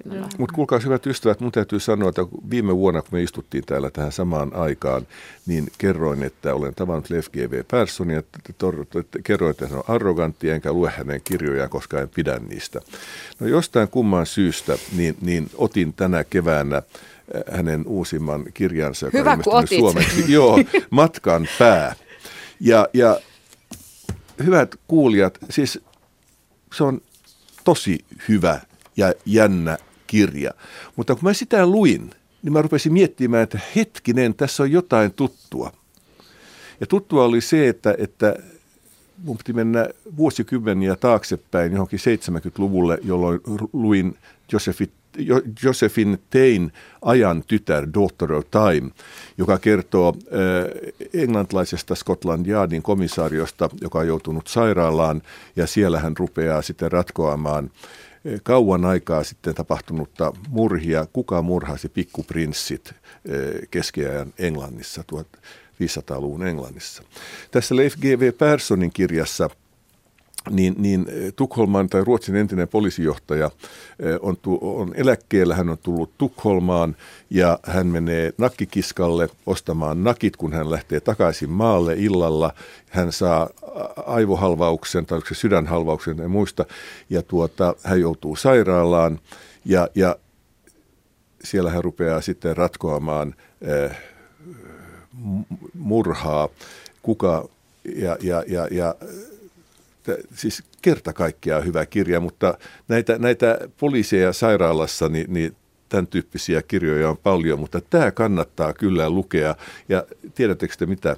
Mä ostin kaikki hänet vanhat dekka- pokkarit ja ajattelin lukea. kääntäjä. Niin, niin mä oon takin kääntäjä. Tämän on suomentanut Kari Koski ja musta tämä oli taas tämä aivan ehdoton suosikki. Ja, ja hänellähän on yksi semmoinen sivuhenkilö, joka on aivan sika yksi poliisi nimeltään Evert Beckström, joka on kyyninen, ennakkoluulonen, seksistinen, rasistinen. Se iljetys, joka tekee näistä kirjoista, niin pirullisen hauskoja myös. Ja... Pidätkö tällaisista ihmisistä? No siis ainakin se on sivuhenki... kirjoitettu niin loistavasti se hahmo, että se, siis... siis se on niin hirveän vastenmielinen ja, ja siis se käytyy, ja Persson itsehän on kriminologian professori ja Ruotsin johtava rikosasiantuntija, siinä on niin kuin varmoissa käsissä, kun Eli hänen hän, hän on vähän samanlainen kuin tämä kirjailija itse. Tämä kirjan loppu loppuhan on tota, aika, aika Se on haikea, haikea kaunis. Joo, mm. kyllä. Että näin, paljastetaanko loput? Ei, ei, ei Mulla on se kesken vielä, älkää nyt vielä, mutta minä muistan taas kehuneeni aikaisemmin kyllä, näissä kyllä, kyllä, kyllä, mutta mä halusin nyt vain sanoa, että, että pystyy myös muuttaa mieleensä, että ei kannata niin kuin luottaa siihen ensikontaktiin, vaan se toinen kontakti voi olla loistava. Jill Eriksson julmien tähtien alla suomentanut Kimmo Lilja, onko kukaan lukenut? Uppsalalainen rikoskirjailija ja puutarhuri, puutarhuri. Ja siitäkään mahtaa johtua, että kasvit ovat hyvin tarkasti mainittuina tässä kirjassa. Ja romani alkaa siitä, kun hiukan merkillisesti käyttäytyvä nainen tulee ilmoittamaan poliisille, että hänen vanha isänsä on kadonnut ja, ja paikkakunnalla jostain syystä aletaan, alkaa löytyä vanhojen maanviljelijämiehien ruumiita. Ja tätä selvitellään, mutta, mutta kun siinä ei, se, se tuntuu niin jähmeille ja jäykelle ja epäuskottavalle mm. ja kaikkea niin tuommoisen personin jälkeen, että ei voi mitään mm. talapiduksen, mm. jotka ovat minun mm. suosikkiani. Tota, saanko mä palata tässä vaiheessa? Tänne on tullut kysymys nimittäin liittyen, että Aina saa kysyä. E- eiliseen, eiliseen kun edellis, edellistuntiin, että puhuitte ennen Timo Saara vaitelista paikkaa jostain huumoripitoisesta dekkarista. Kuka oli kirjailija ja mikä kirjan nimi? Luultavasti tarkoitettiin sitä Tuomas Liuksen härkäjuoksua, josta kyllä mun täytyy sanoa, että mua se ei naurattanut yhtään. Mm. Että, että nämä huumori on niin e- omakohtainen laji, mutta tässä vaiheessa mä voisin kertoa sen, että täällä oli jo kyseltiin, että tulee paljon näitä nimiä. Tosiaan, että minä laitan nämä kirjojen nimet, tekijät, mitä on käsitelty Dekkariseuran blogisivulle dekkariseura.wordpress.com tässä joko vielä tämän illan tai huomisen aikana sitten. Ahkera ihminen. No, tässä on kehuttu kirjoja. Mun täytyy ottaa kirja nyt, joka mun mielestä ei ollut hyvä, mutta joka kustantaja kyllä niin kuin kehui maasta taivaaseen, kun tämä ilmestyi. Mutta et sano nyt kustantajan nimeä. Nyt en, ei mainista, en, en sano, en nyt sano. Ei, ei, ei, ei, ei, mutta kun tässä sitten vielä kerrotaan, että hänen esiko, tämän kirja, kirjailija on nimeltään Jaan Valentin.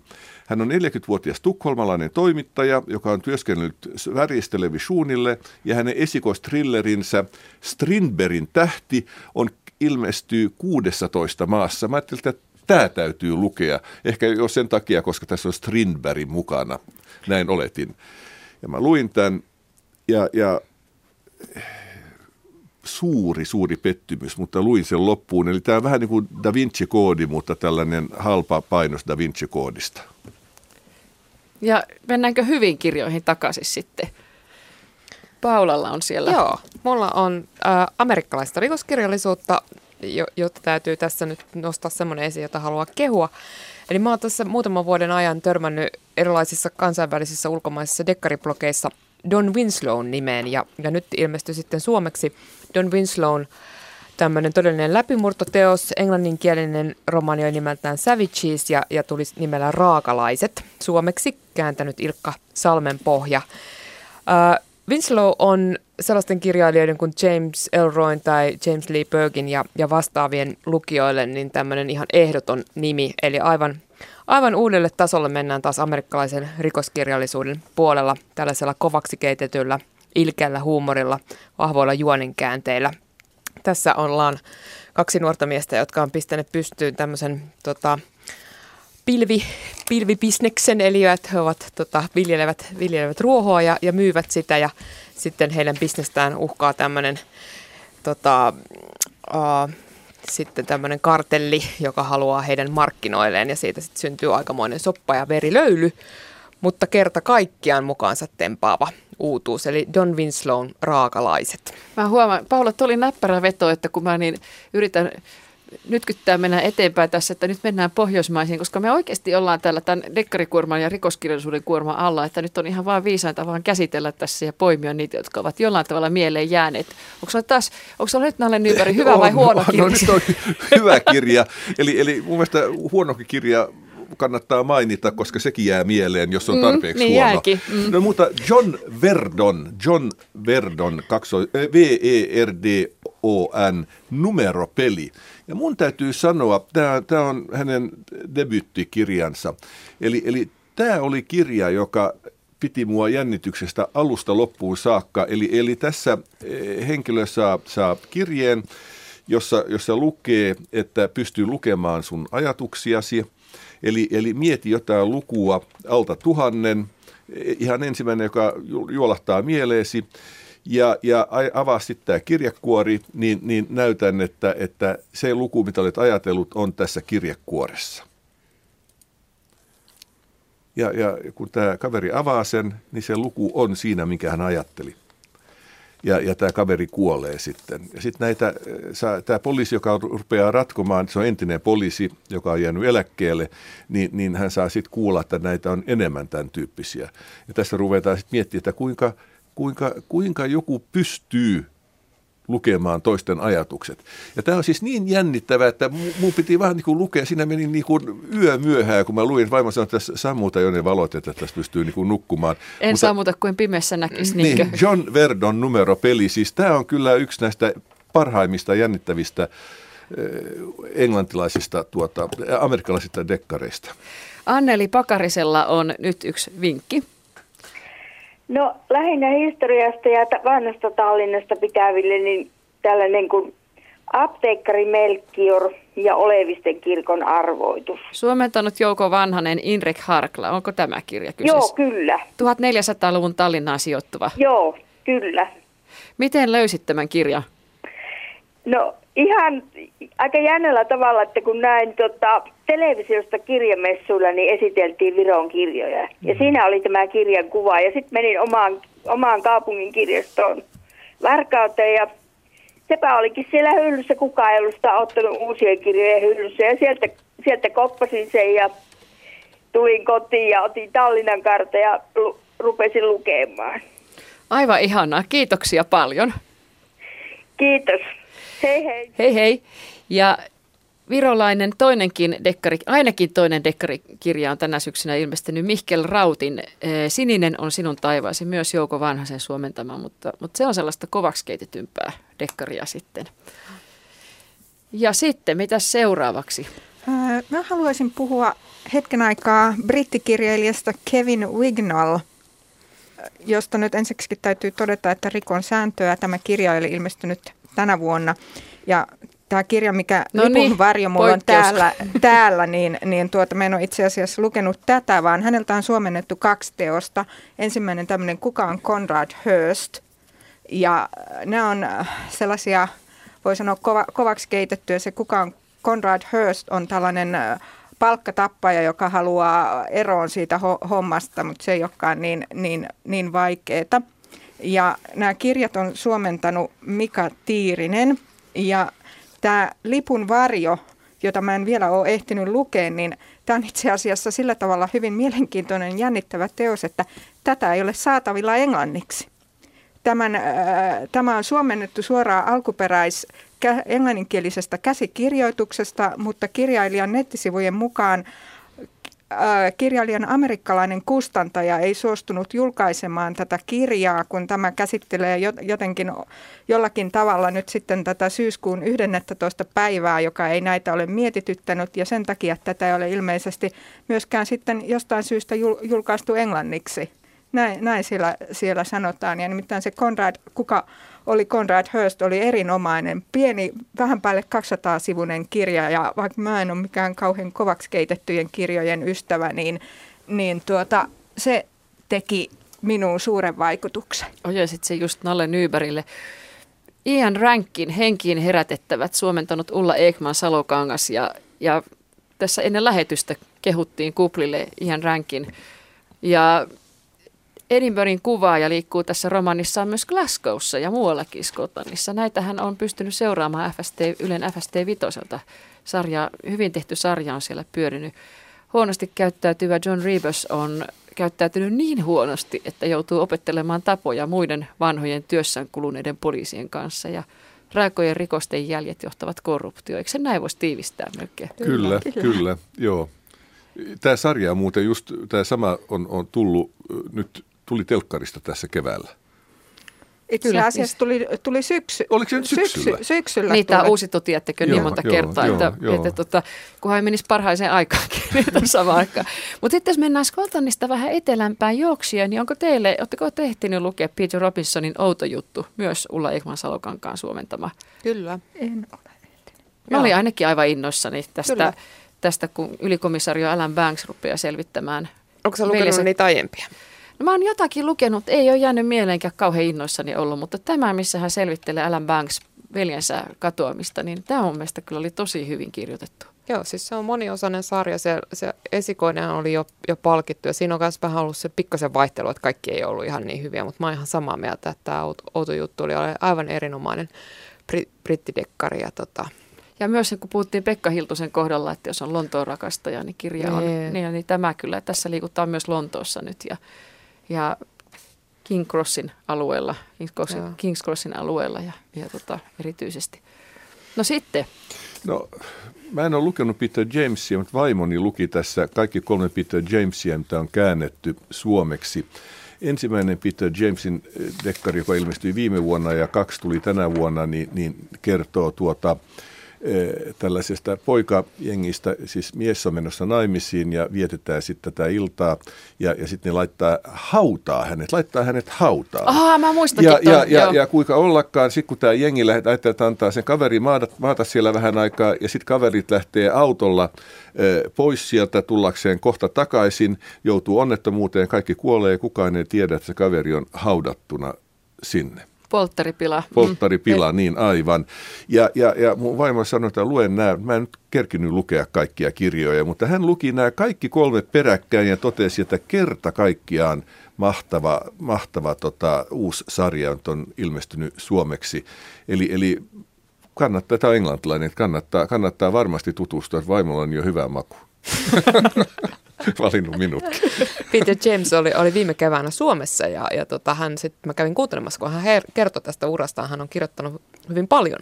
Ja sitten tämä sarja nyt, mitä, mitä suomennetaan, niin kertoi siitä ja kertoi siitä, kuinka häntä kiinnostaa nimenomaan sellaiset rikolliset, että hyvin tavallinen mies tulee ulos ovesta ja sitten niin kun sen jäljiltä löydetään näitä haudattuja ruumiita ja kaikkea. Että et mikä niin kun tavallaan on se niin kun meidän se tavallinen ulkomuoto ja sitten se hirviö, joka löytyy sieltä sieltä taustalta ja, ja myöskin sitten kertoi siitä, miten paljon hän on tutustunut poliisin työhön, miten hän on poliisiystävä, jonka kautta hän on sitten päässyt niin kuin sisään tavallaan siihen poliisin työhön. Kuulosti todella kiinnostavalta, mutta myös niin jotenkin semmoiselta karmealta, että et ei, täytyy sanoa, että en tarttunut sen jälkeen. Mutta hän on kai yksi Englannin suosituimpia hän on rikoskirjailijoita erittäin, tällä hetkellä. Eikö niistä tehdä tota, olla tekemässä kanssa, joo, ollaan tekemässä kanssa joku, joku televisiosarja näistä hänen kirjoistaan. No niin, no tähän väliin mä haluan livauttaa ennen kuin Leena Korsumäki pääsee sähköposteihin, niin Kate Atkinson ihan tavallisena päivänä. Joo, mä luen sitä parhaillaan. ja, ja se, se, on, oletko lukenut aikaisempia suomennettuja tai aikaisempia Kate Atkinsonin roman? En, en. Ja, ja ne oli siis, ne tuntuu, ne oli sellaisia kirjoja, että kun oli lukenut yhden, niin oli lukenut kaikki. Ja vähän rupesi kyllästyttämään. Ensimmäistä tykkäs, mutta sen jälkeen alkoi kypsyttää, mutta Mä vähän pitkin hampain tartuin tähän. Mä luin tämän, ostin Lontoosta viime joo, keväänä. Joo. Ja tässä on entinen sotilas, joka toimii, ja entinen poliisi, joka toimii yksityisetsivänä, Jackson Brody. Ja, ja mä olin aivan otettu, mä olin aivan innoissani. Ja, ja näitä on myös tehty, filmatisoitu näitä ihan tavallisena päivänä, tai siis näitä Kate Atkinsonin Jackson Brody no, eh, romaaneja, ja, ja musta ne on aivan loistavia. Mulla oli pakko ostaa englanninkielisiä sitten vaikka kuinka monta sitä, niin. mitä ilmestynyt. Tähän, tota, mä oon lukenut sen ensimmäisen kappaleen, jossa siis tämä nuori pikkutyttö, kolmevuotias, ihan häviää vuonna, päivänä. ihan tavallisena päivänä vuonna 70. Sitten jos mä ymmärsin oikein, niin siinä sitten tapahtuu murha sitten kymmenen vuotta myöhemmin ja sitten taas vähän myöhemmin. Ja mitä näillä kaikilla on yhteistä näillä kolmella jutulla? Tämä sitten ratkotaan. En tiedä, älä kerro ihmeessä, mutta siis tämä vaikutti tosi hyvältä. Kyllä, kerrassaan. Joo, joo. Kerrassaan hyvä. Joo, otetaanko tässä välissä pari, pari sähköpostipalautetta. Täällä on Sirkka-Liisa Donna Leonin tuotantoa kehuu, että nyt tämä todellisuus ihmiskauppoineen, veronkiertoineen, nuorten akateemisesti koulutettujen pätkätyöläisten sekä palvelus-vastapalvelusyhteiskunta on meillä impivaarassa ja ja sitten kyselee, että en tiedä, tai sanoo, että en tiedä, onko hänen uusimpia dekkareitaan käännetty tänä vuonna suomeksi yhtään. On, ja kyllähän niitä on joo, ilmestynyt. Ja mm. tänä vuonna on sitten myöskin ilmestynyt Makopala ja Venetsiasta Kiido Brunettin tapaan.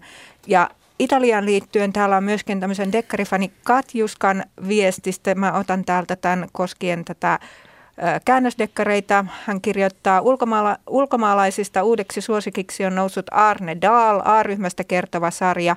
Muutama päivä sitten aloin lukea David Hewsonin Kuoleman vuoden aika, jossa päähenkilönä on roomalaispoliisi Nick Costa ja Luukka Rossi. Oletteko te lukeneet David Hewsonia? Mitä mieltä olette hänen kirjoistaan? Mä olen lukenut tuon Kuoleman vuoden ajan. Se ilmestyi siis viime vuonna suomennos ja tota, se oli musta kyllä niin väkivallalla mys- mässäilevä kirja. Siis siinä oli se idea, että siinä murhattiin ihmisiä muinaisten tämmöisten, niin miten pyhimyksiä, näitä us- uskovaisia on tapettu siis mm. se, liittyen tähän niin kuin katolisen kirkon vainoihin ja muihin. Ja se oli musta sangen pöyristyttävä, erittäin hyvin kirjoitettu, siis sitä en suinkaan sano. Mutta mä en sen jälkeen ollut niin kauhean kiinnostunut, että nyt mä en ole tätä uutta – suomennosta sitten lukenut? Donna Leonin kasvot kuvassa, suomentanut Kristina Riikman, niin luin pitkästä aikaa. Yhtä aikaa oli aivan, että odotti oikein, että mm, milloin ilmestyy mm. Leonilta uusi, englanniksi tai suomeksi. Ja sijoittuu tosiaan Venetsiaan ja nämä asiat, mitä tämä sähköpostilaittaja on laittanut, niin, niin ne pitää ihan paikkansa. Mutta voi kertoa myös, että mitään uutta ei ole tapahtunut itse asiassa Brunettin elämässä. On edelleen onnellisesti naimisissa, vaimo tekee herkullista ruokaa, appikin elää ja on edelleen varakas aatelinen. Että että tota, annan pikkusen aikaa taas kulahtaa tässä. Että, mutta ymmärrän kyllä, että siis varmaan viehättää ja varsinkin jos tykkää Venetsiasta, niin on. Mitä Paula? Voiko jatkaa vielä tästä Makupaloja Venetsiasta kirjasta, koska se on lämpimästi suositeltu. Donna Leanhan oli pari vuotta sitten Suomessa, jossa hän totesi, että hän on itse hyvin keskinkertainen kokki, mutta tämä on sitten hänen venetsialaisen ystävättärensä käsialaan nämä reseptit. Ja tota, mutta se, se, mikä siinä on erittäin kiinnostavaa, on se, että siellä on välissä näitä Donna Leonin lyhyitä esseitä el, hänen elämästään Venetsiasta ja, ja miten se on muuttunut. Ja, ja ne oli mun mielestä ihan mielettömän kiinnostavia ja niitä mä olisin suorastaan toivonut niin kuin lisää. Että hän todella tarkkanäköisesti ja kiinnostavasti kirjoittaa eh, muutoksista italialaisten elämässä. Niin hän on amerikkalainen, joka on italialaistunut ja englantilainen, joka sijoittaa – Istanbuliin on Barbara Nadel. Lausun sen näin, koska en ole varma, sanotaanko se Nadel vai Nadel vai miten se lausutaan. Ja, ja tota, englantilaisista ei koskaan tiedä. Ja hänen nämä kirjat on kyllä, tota, nyt mä hukkasin sen, missä mulla on muistiinpanot, mutta kuitenkin niin ne on aivan kerrassaan loistavia. Tänä vuonna on ilmestynyt peräti kaksi Anna Rantasen suomentamina Kristallihäkki keväällä ja Arabesk nyt syksyllä ja komissario Ikmen siellä ratkoo rikoksia. Ja voitte uskoa, kuulkaa, että siinä on niin niin eläväistä ja hyvää se Istanbulin kuvaus, että että mun piti välillä katsomaan netistä, että minkä verran maksas lennot ja miten pitkään sinne lentäisi, että teki mieli päästä.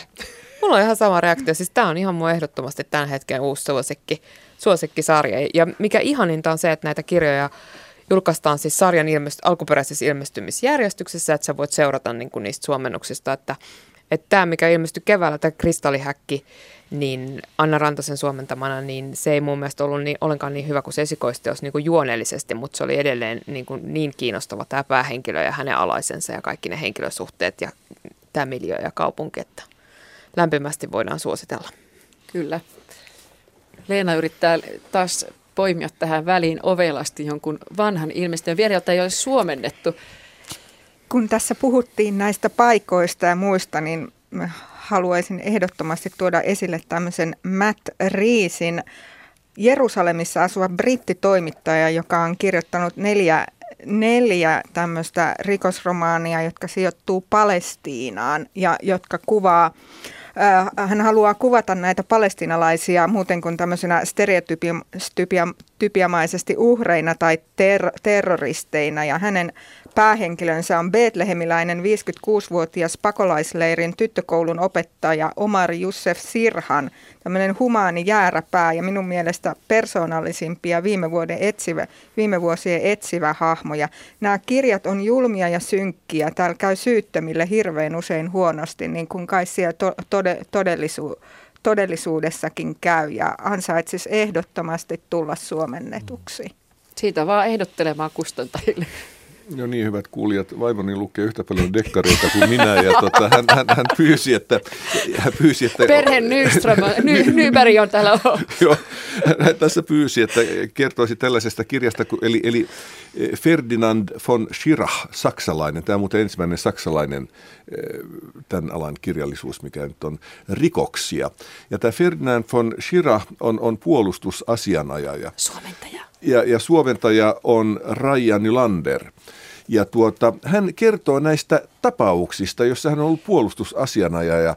Esimerkiksi arvostettu ja ystävällinen herrasmies, lääketieteen tohtori, tappaa 40 aviovuoden jälkeen vaimonsa. Hän paloittelee tämän kirveellä ja ilmoittautuu sitten poliisille. Hänen tunnustuksessaan on yhtä epätavallinen kuin hänen rangaistuksensa. Tai hiljaisesta kylästä löytyy puukotettuja lampaita, joiden silmät on revitty irti. No, Syyllinen jo. tiedetään ja niin edespäin. Ei, mutta siis tota, tämä on, on ollut suur menestys Saksassa. Puoli miljoonaa kappaletta myyty ja, ja, ja oikeuksia myyty yli 30 maahan. Eli Irja sanoi, että tämä on kerta kaikkiaan loistava. Ja tämä ei ole mitään keksittyjä juttuja, vaan oikeita juttuja. No eikö nyt ole ihan sama lukea alibia sitten? No ei, se riippuu siitä, kuinka hyvin nämä on kirjoitettu. Eli en tiedä, mutta hän, hän piti tästä, tästä, tästä valtavasti. Mm. Ja se, että se on niin kuin saksalainen muista, se, että me ollaan nyt puhuttu hyvin paljon niin kuin, eh, siis amerikkalaisista dekkareista, englantilaisista ja sitten pohjoismaisista. Mm. Ensimmäinen Hyvä, saksalainen. Hyvä, niin, eikö totta? Kyllä. Me ollaan on. EU-ssa sentään. Mm. niin, virolaisetkin. niin, kyllä, joo, hyvä. Niin, ja ensi vuonna kuulette munkin sukulaisen suomalaisten rekkarisuosikki. No vieläkö mennäisi paikalla? tuo, oli hy- tuo oli hyvä ja tuo oli paha. Ei, mutta mulla on täti, joka lukee tosi paljon dekkareita. Malttakaa malttakaa sitten vähän aikaa mielenne. Malttakaa vähän aikaa mielenne. Dennis Mina, Yksin yössä, suomentanut Juha Ahokas, äh, Glasgow-kuvaaja. Ja häneltä on, oletteko lukeneet viimeisiä? Eli häneltä on julkaistu suomeksikin aiemmat sarjat, mutta Yksin yössä aloittaa uuden sarjan, jossa päähenkilö on rikosylikonstaapeli Alex Morrow, nainen, joka muistuttaa Miinan edellisten romaanien päähenkilöä sikäli, että kuuluu yhteiskunnan köyhempiin jo taustoiltaan. Ja, ja, tämä on, ja hän kuvaa Glasgowta nimenomaan sen nurjalta puolen tämä kirjailija. Mutta siis tämäkin on niin mielenkiintoista, jos haluaa siihen paikkakunnalle mennä edes mielikuvituksessaan, niin mä tykkään, mä oon aivan koukussa näihin Miinan mm. kirjoihin. Te vaan nyökyttelette, koska te ette No, mutta onko parempaa laittaa peliin nyt? mä voin sanoa, että mä aloitin sitä suomennosta, mutta en kyllä jatkanut sitten, etten innostunut. No niin, ja sitten. No, Meillä voin, on muutama vielä aikaa. No niin, no mä voin tota, Kepler, haukun Kepleriä viime vuonna tähän aikaan. Ja tota, se oli, mutta, mutta nyt, nyt luin heidän toinen kirjansa, joka on suomennettu, Paganini, mikä tämä nyt on? Sopimus. Paganini sopimus. Ja mun täytyy sanoa, tässähän on suomalainen tai Suomesta Ruotsiin muuttanut poliisi Joona Linna, joka on pää, päähenkilönä tässä näin, ja tuota, hän ratkoo mitään kummallisimpia mysteereitä. Tähän on kirjoitettu sillä tavalla, että sun on kerta kaikkiaan pakko lukea tämä loppuun, kun olet, heti kun olet aloittanut tämän, koska nämä, nämä luvut ovat hyvin lyhkäisiä ja, ja ne päättyy niin, että sun on vaan niin kuin luettava myös seuraava luku. Eli tässä tapahtuu murha,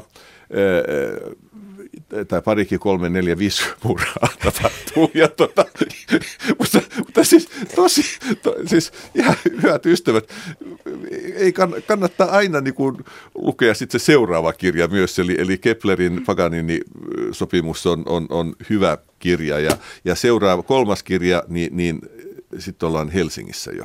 Mutta mä tuossa uutisten aikaa, kun kyselin teiltä, että, että kai nyt puhutaan Arnaldur Indridaussonin kirjoista, eli Islantiin sijoittuvat dekkarit Reykjavikin pääasiassa, niin kun niitä on niin aina tässä kehuttu tässä porukassamme, niin nyt mä olin ihan yllättynyt, että kun mä rupesin kehumaan, haluan kehua nimittäin Jyrkänteen reunalla suomentanut Seija Holopainen, niin, niin te ette ollutkaan kauhean innostuneita Mä en ole lukenut tätä uusinta. No, oliko Ja se mä, Pauli? Mä en ollut kauhean innostunut. Siis se oli hyvä, se oli Arnold Durin niin sanottua taattua laatua. Mulla ei ole Taattua mitään laatua. laatua. Mm. Mutta siis se ei sitten ollut semmoinen, joka olisi niin kuin noussut tämän vuoden suosikkien joukkoon. Että mä ehkä tykkäsin just Ian Rankinista ja Peter Robinsonista paljon enemmän tänä vuonna.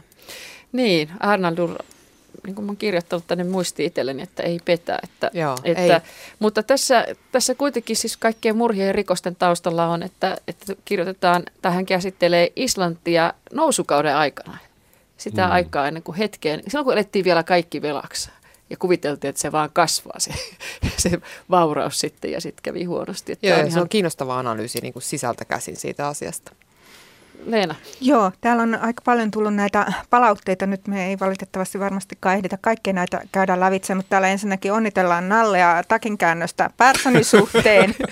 ja sitten täällä, täällä tuota, kysellään, että, tai tulee viestiä, että olen innostunut tällä hetkellä Kiu Xiaolongin, anteeksi nyt vaan miten tämä lausutaankaan, dekkareista ja niiden sankarista ylikomissaario Chen Kaosta, Chaosta. Mitä mieltä olette? Shanghaihin sijoittaa, eikö Mä olen aiempina vuosina kovasti kehunut sitä näissä lähetyksissä. Mä olen myöskin siitä erittäin innostunut ollut. Olin innostunut, mutta sitten alkoi jossain vaiheessa väsähtää. Niin kuin kävi Aleksandra Marininankin kanssa, joka Mm. sijoittaa Moskovaan, kun nyt sijoittaa. Sarjassamme kotona odottaa lukemattoman. No mitäs muita viestiä sinne on tullut? Öö, Sitten täällä on nimimerkki Yölukija Pusulasta kehuu Wilbur Smithia. Vaaralliset vedet, aivan huikeaa terroristien metsästystä, teknisiä laitteita ja kaiken kamaluuden keskellä aistittavissa rakkautta. Ja sitten kysytään, ei ole mitään nimitietoja, onko teille tuttu kirjailija Kat Harine Neville? En ole varma, ovatko hänen kirjansa dekkareita, mutta kommentteja hänen uutuudestaan. Ei Catherine, vaan Kat Harine on täällä. Neville ei sano minulle mitään. Ei, ei myöskään mulla. No mites tota, oliko sulla vielä siellä jotain, jonka haluaisit ottaa? Öö, Timo Talasniemi Espoo, Liiton Cage, amerikkalainen jännityskirjailija. Romaaninsa, romaaniensa karmivat rikokset perustuvat tositapahtumiin, mutta paikat ja henkilöt Cage on toki muuttanut. Tapahtumapaikkana Brasilia, jos haluaa lisää eksotiikkaa. Niitä on vissiin kaksi suomennettu. Joo. Kaksi on ilmestynyt suomeksi näitä kirjoja. Semmoinen ilmiö, oletteko huomannut, vai voiko puhua ilmiöstä, kun oli ensiksi, Roos, olisiko ollut ensiksi Roslund, Roslund ja Hellström, mm. Ja sitten rupesi tulemaan lisää näitä kaksikoita. Joo. On tullut Tanskasta ja on tullut Ruotsista lisää. Niin sulla on Joo, mä oon lukenut tämän äh, Mikael Juurtin ja hetkinen anteeksi, kukas nyt tämä olikaan tämä toinen, toinen tekijä siinä. Hans Rosenfeld, mies, joka ei ollut murhaa ja suomentanut Jaana Nikula. Tosi kiinnitin samaa huomioon tämmöinen kirjoittajapari useissa, use, uude, uusi trendi ja nämä on päättänyt erottautua tästä mielettömän laajasta ruotsalaisesta dekkarituotannosta semmoisella inhottavalla päähenkilöllä, että tässä on semmoinen ylimielinen älykkö ö, poliisipsykologi, joka on traumatisoinut, kun on menettänyt vaimonsa ja lapsensa Taim- Taimaan tsunamissa. Ja, ja Ja tämä oli mun mielestä siis tämä oli laskelmoidun hyvä. Ja mieleen tuli tämä sinun takinkäännön mm. nalinimäri Persson. Mutta että Persson on elämänmakuisempaa, mutta tämä on hirveän laskelmoitu. Siis ihan hyvää, mutta, mutta jotenkin semmoinen, että nyt on niin kuin tämä käsikirjoittaja, mitä nämä on käsikirjoittajia toiselta ammatiltaan, niin nakutelu oikein semmoista siistiä tekstiä. Meillä on hiukan aikaa ennen kuin ruvetaan lopettelemaan tätä, niin olisiko vielä joku ihan Hei, ehdoton, mikä tässä... kaksoiskirjoittaja, eikö meillä Suomessa ole tämä, tämä sanokaa nyt mikä tämä poliisipäällikkö Norsu tai Norsu ja Kas- Kaskinen on Eikö toinen ka- parivaljakko. niin, niin, on, joo, ja joo. Heikki, Heikki Heiskanen. just joo, Joo. joo. Joo, ja tänäkin vuonna ilmestyi, mulla oli täällä siitä muistiinpanot, mutta Se tuli keväällä joskus jo. keväällä ilmestyi ja, ja tota, nyt ei nostanut sellaista kohua kuin vuosi sitten. Ei. Mutta hyvin raaka ja siinäkin oli Venäjä jollain tavalla mukana ja Venäjä-teema. Ehditäänkö me ottaa loppuun vielä joku loppuhuipennus? No jos löytyisi sieltä teiltä vielä loppuhuipennus. Palataanko vielä kotimaiseen Palata. lopuksi? Tapani Pakken Sininen aave ansaitsee tulla tässä vielä nostetuksi esiin. Keväällä ilmestynyt Pakken historiallisten romaanien sarjaa, mitä Leena juuri tuossa kaipaili historiallisia romaaneja 30-40-luvun taitteeseen sivuttua sijoittuvaa vauhdikasta menoa. Oli se Nallen ja minun pinossa. Oli joo, ja, ja tämähän, tässähän tämä kehyskertomushan on, on tapahtunut kaikki tässä, näin, mutta sitten niin nämä päähenkilöt ja niin edespäin on keksittyjä. Eli, eli ollaan Hämeenlinnassa ja siellähän tapahtui sitten tämä onnettomuus 40-luvulla. Tuossa itse asiassa ei taideta kuin piipahtaa Hämeenlinnassa, jos ollenkaan. Että tässä mennään Helsingistä... Ei, mutta, mutta kerrotaan kuitenkin tästä, koska se on, oletetaan, että siellä tapahtui murha, mutta se ei tapahtunut Aa, se murha. Juu, aivan, siellä, niin, kun tämä näyttelijä, niin. mikä hänen nimensä nyt oli, joka tippui Sirkka Sari. Sirkka Sari tippui savupiipusta alas ja, ja tämä päähenkilö toimittaja us, tai luulee, että on tapahtunut murha. Ja mm. sitten liikutaan Petsamoon. Kyllä, joo. joo ja vauhtia, joo. vauhtia ja yllättäviä sattumuksia joo. Ja Keravalla ollaan myös. Joo. No vieläkö olisi joku sitten, onko Nallen pinossa joku no. tai Leenan pinossa? Mulla kyllä riittäisi täällä näitä, mutta, mutta jos olisi... Me ollaan molemmat luettu Häkämiehen Aa, presidentin murheen. Minäkin olen lukenut toi, No kyllä. niin, mitä mieltä olitte? Mä itse asiassa pidin siitä. Se oli ihan, se oli ihan hyvä itse asiassa. Ja totta kai sitä lukee vähän niin kuin tirkistelymielessä, kun, kun tietää entisen ministerin taustat, että on siis politiikan sisäpiiriläisiä ja kirjoittaa presidentistä ja lähipiiristä. Niin, Kotkasta hän on Itä-Uudeltamaalta Itä-Uudeltamaalta kotoisin tämä häkämies ja siellähän se murha tapahtuu, yksi murha. Niin, mitä sinä pidit? No, te piditte. mutta ei siis, ei jos, katsotaan, heti tulee vastaan, ei ole suosikkeja, mutta kuitenkin, tota, mutta kuitenkin. Entäs Matti Rönkä, Vääränmaan vainaja? Hyvä. Siinä tämä Viktor Poriisi mm. Korhonen oli hulvattomimmillaan niissä, niissä mauttomissa vitseissään, että voi tätä saksantaja parkkaa, mitenköhän selviää. Niistä hän on kyllä erinomainen, Gabriel Srei Vasara. Niin, kerrotko Leena Korsumäki vielä sen osoitteen, että mistä ihmiset saavat tarkistaa sen, kun täällä on näitä nimiä sinkoilu niin hirveästi Joo. ilman, että dekkariseura.wordpress.com ja Terttu Uusimaa kirjoitti tuolla, että hän linkkaa sen Dekkarinetin sivuille, että sitäkin kautta sitten löytää. Niin, tässä oli Radio Suomen Dekkari-ilta tänä vuonna. Kiitos kaikille kuuntelijoille ja kiitos vieraille Paula Arvas, Leena Korsumäki sekä Stigbjörn Nalle Nyberg. Minä olen Nadia Novak. Ja tosiaan vielä erityiskiitos Leena Korsumäelle, joka tässä luvannut olla tosi ahkerana. Ja sitten Dekkari-illan lopuksi muistellaan hetki viikko sitten menehtynyttä hienoa rikoskirjailijaa Matti Yrjänä Joensuuta. Näin hän puhui vuosi sitten Nadian huoneessa, kun keskustelimme hänen juuri ilmestyneestä romaanistaan Harjunpää ja Rautahuone. Ja tämä haastattelu uusitaan kokonaisuudessaan Yle Radio yhdessä tammikuun ensimmäisenä sunnuntaina kello 8.05 kirjoittamisessa silloin yhtä aikaa tai vuorottelee sekä taivas että helvetti. Se on taivas silloin, kun se sujuu, kun oikein tuntuu, että se luovuus se teksti pulppua ja näkee, kuinka lauseet muotoutuu ja sanat rimmaa yhteen. Ja, ja sitten taas kun tulee semmoisia hetkiä, että ei niin kuin edes tavoita sitä, ei saa minkäänlaista henkeä päälle, niin kyllä siinä kärvistelee kuin helvetin tulessa.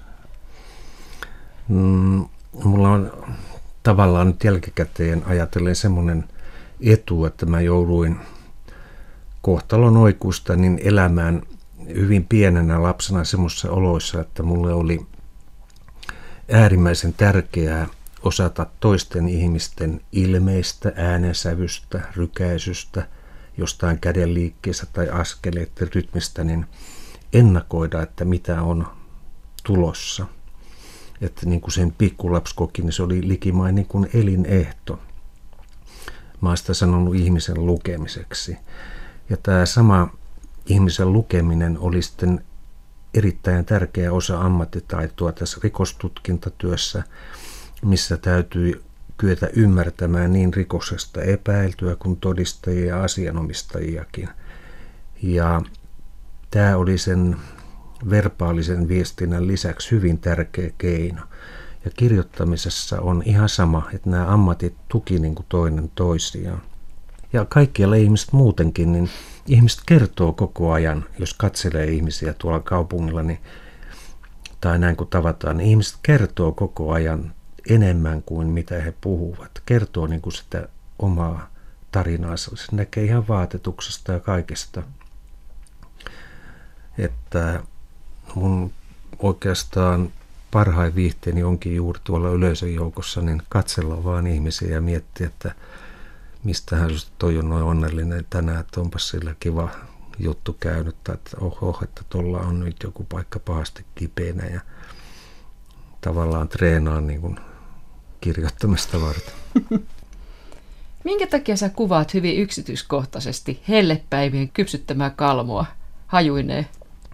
Se on, me, jos katsotaan telkkarin, me nähdään sieltä joka ilta ainakin kaksi-kolme ihmistä tapetaan. Lätkis. Siihen osuu luoti ja se kaatuu katu ja se tappaminen on siinä. Mutta se tappamisen seuraukset ja vaikutukset ei lopukkaan siihen, vaan ne jatkuu. Ja tämä paha kalmo on vain yksi osa sitä tappamista, josta yleensä vaietaan eikä näytetä, koska se herättää vastenmielisiä tunteita. Ja yhtä moista jatkumoa on kaikkien näiden sen osapuolten ja omaisten tuska ja kärsimys ja suru. Mutta ei sitäkään telkas näytetä. Näytetään vaan se komea, kun pyssy paukahtaa, pum, ja joku kieriskelee siitä sitten maahan ja kuva siirtyy jo muualle. Mutta se on kamalan pitkä prosessi, minkä se yksi kuolettava teko käynnistää. Niin Harjunpää romaanithan on tunnettuja siitä, että, että sä kuvaat niissä hyvin tarkkaan, realistisesti poliisin työtä.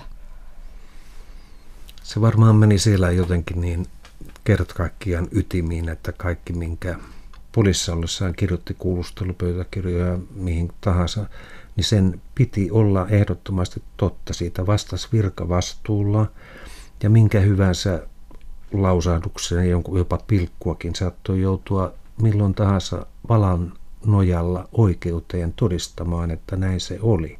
Eli siinä tuli semmoinen hyvin ankara itsekuri sen suhteen, että sen minkä kirjoitti, niin näin asia oli. Totta kai sitä vireitä sattuu jokaiselle ja tulee vääriäkin. Sulla on aika raadollinen käsitys rakkaudesta. Mä olen paljon miettinyt, että jos mietitpä tätä, että kaikissa tai hyvin monissa iskelmissä, runoissa, elokuvissa, kirjoissa, niin kaikissa kaihotaan nimenomaan tätä rakkautta, sitä lauletaan ja sitä vannotaan. Ja mun on elänyt epäilys, että juuri senkö takia, että sitä, se on joku illuusio, jota kaikki tavoittelee, mutta onko niin, että sitä ei oikeasti olekaan? Kaikista vilpittömintä, puhtainta, pyyteettömintä rakkautta, mitä minä olen nähnyt, on se, mitä lapset, pikkulapset osoittaa ja tuntee vanhempiaan kohtaan. Mulla on itselläni on vieläkin tallessa semmoisia piirustuksia, joita omat lapset on tehnyt. Ihan ne piirustuksetkin säteilee semmoista niin avoista rakkautta, että liikuttuu vieläkin, kun niitä katsoo. Mutta niin, nämä on ruvennut epäilemään, että onko. Ja tähän lainaisin raamatusta Jeesuksen sanomaksi lausetta, että ei se ole rakkautta, että te rakastatte kaltaisianne, vaan se, että te rakastatte niitä, jotka teitä vihaavat. Ja siinä on musta todellinen esimerkki rakkaudesta, että, että kykenee ulottamaan sen myöskin semmoisiin ihmisiin, jotka ei nyt ole näitä omia kavereita itselle mieleen ja kyllä tämmöinen rakkaus ihmiskunnasta puuttuu. Ei juuri olisi näitä miljardia kituvaa tuolla samaan aikaan. Me voidaan hyvin, jos me tämmöiseen rakkauteen kyettäisiin. Näin päättyi Dekkari-ilta. Toimittajana oli Nadia Novak.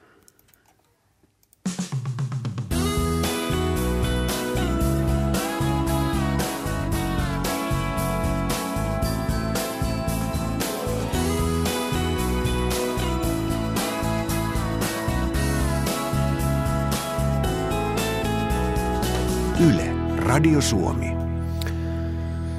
Ja illan ohjelmisto jatkuu sen sorttisesti, että kello 20 kuullaan uutisia. 20.03 päivitetään tuo jääkiekkotulos Jokerit Saipa ja SM Liiga sitten myös joulutauolle siltä osin säätietoja. Ja kello 20.05 vuorossa on Olipa kerran radio. Nyt uutisia.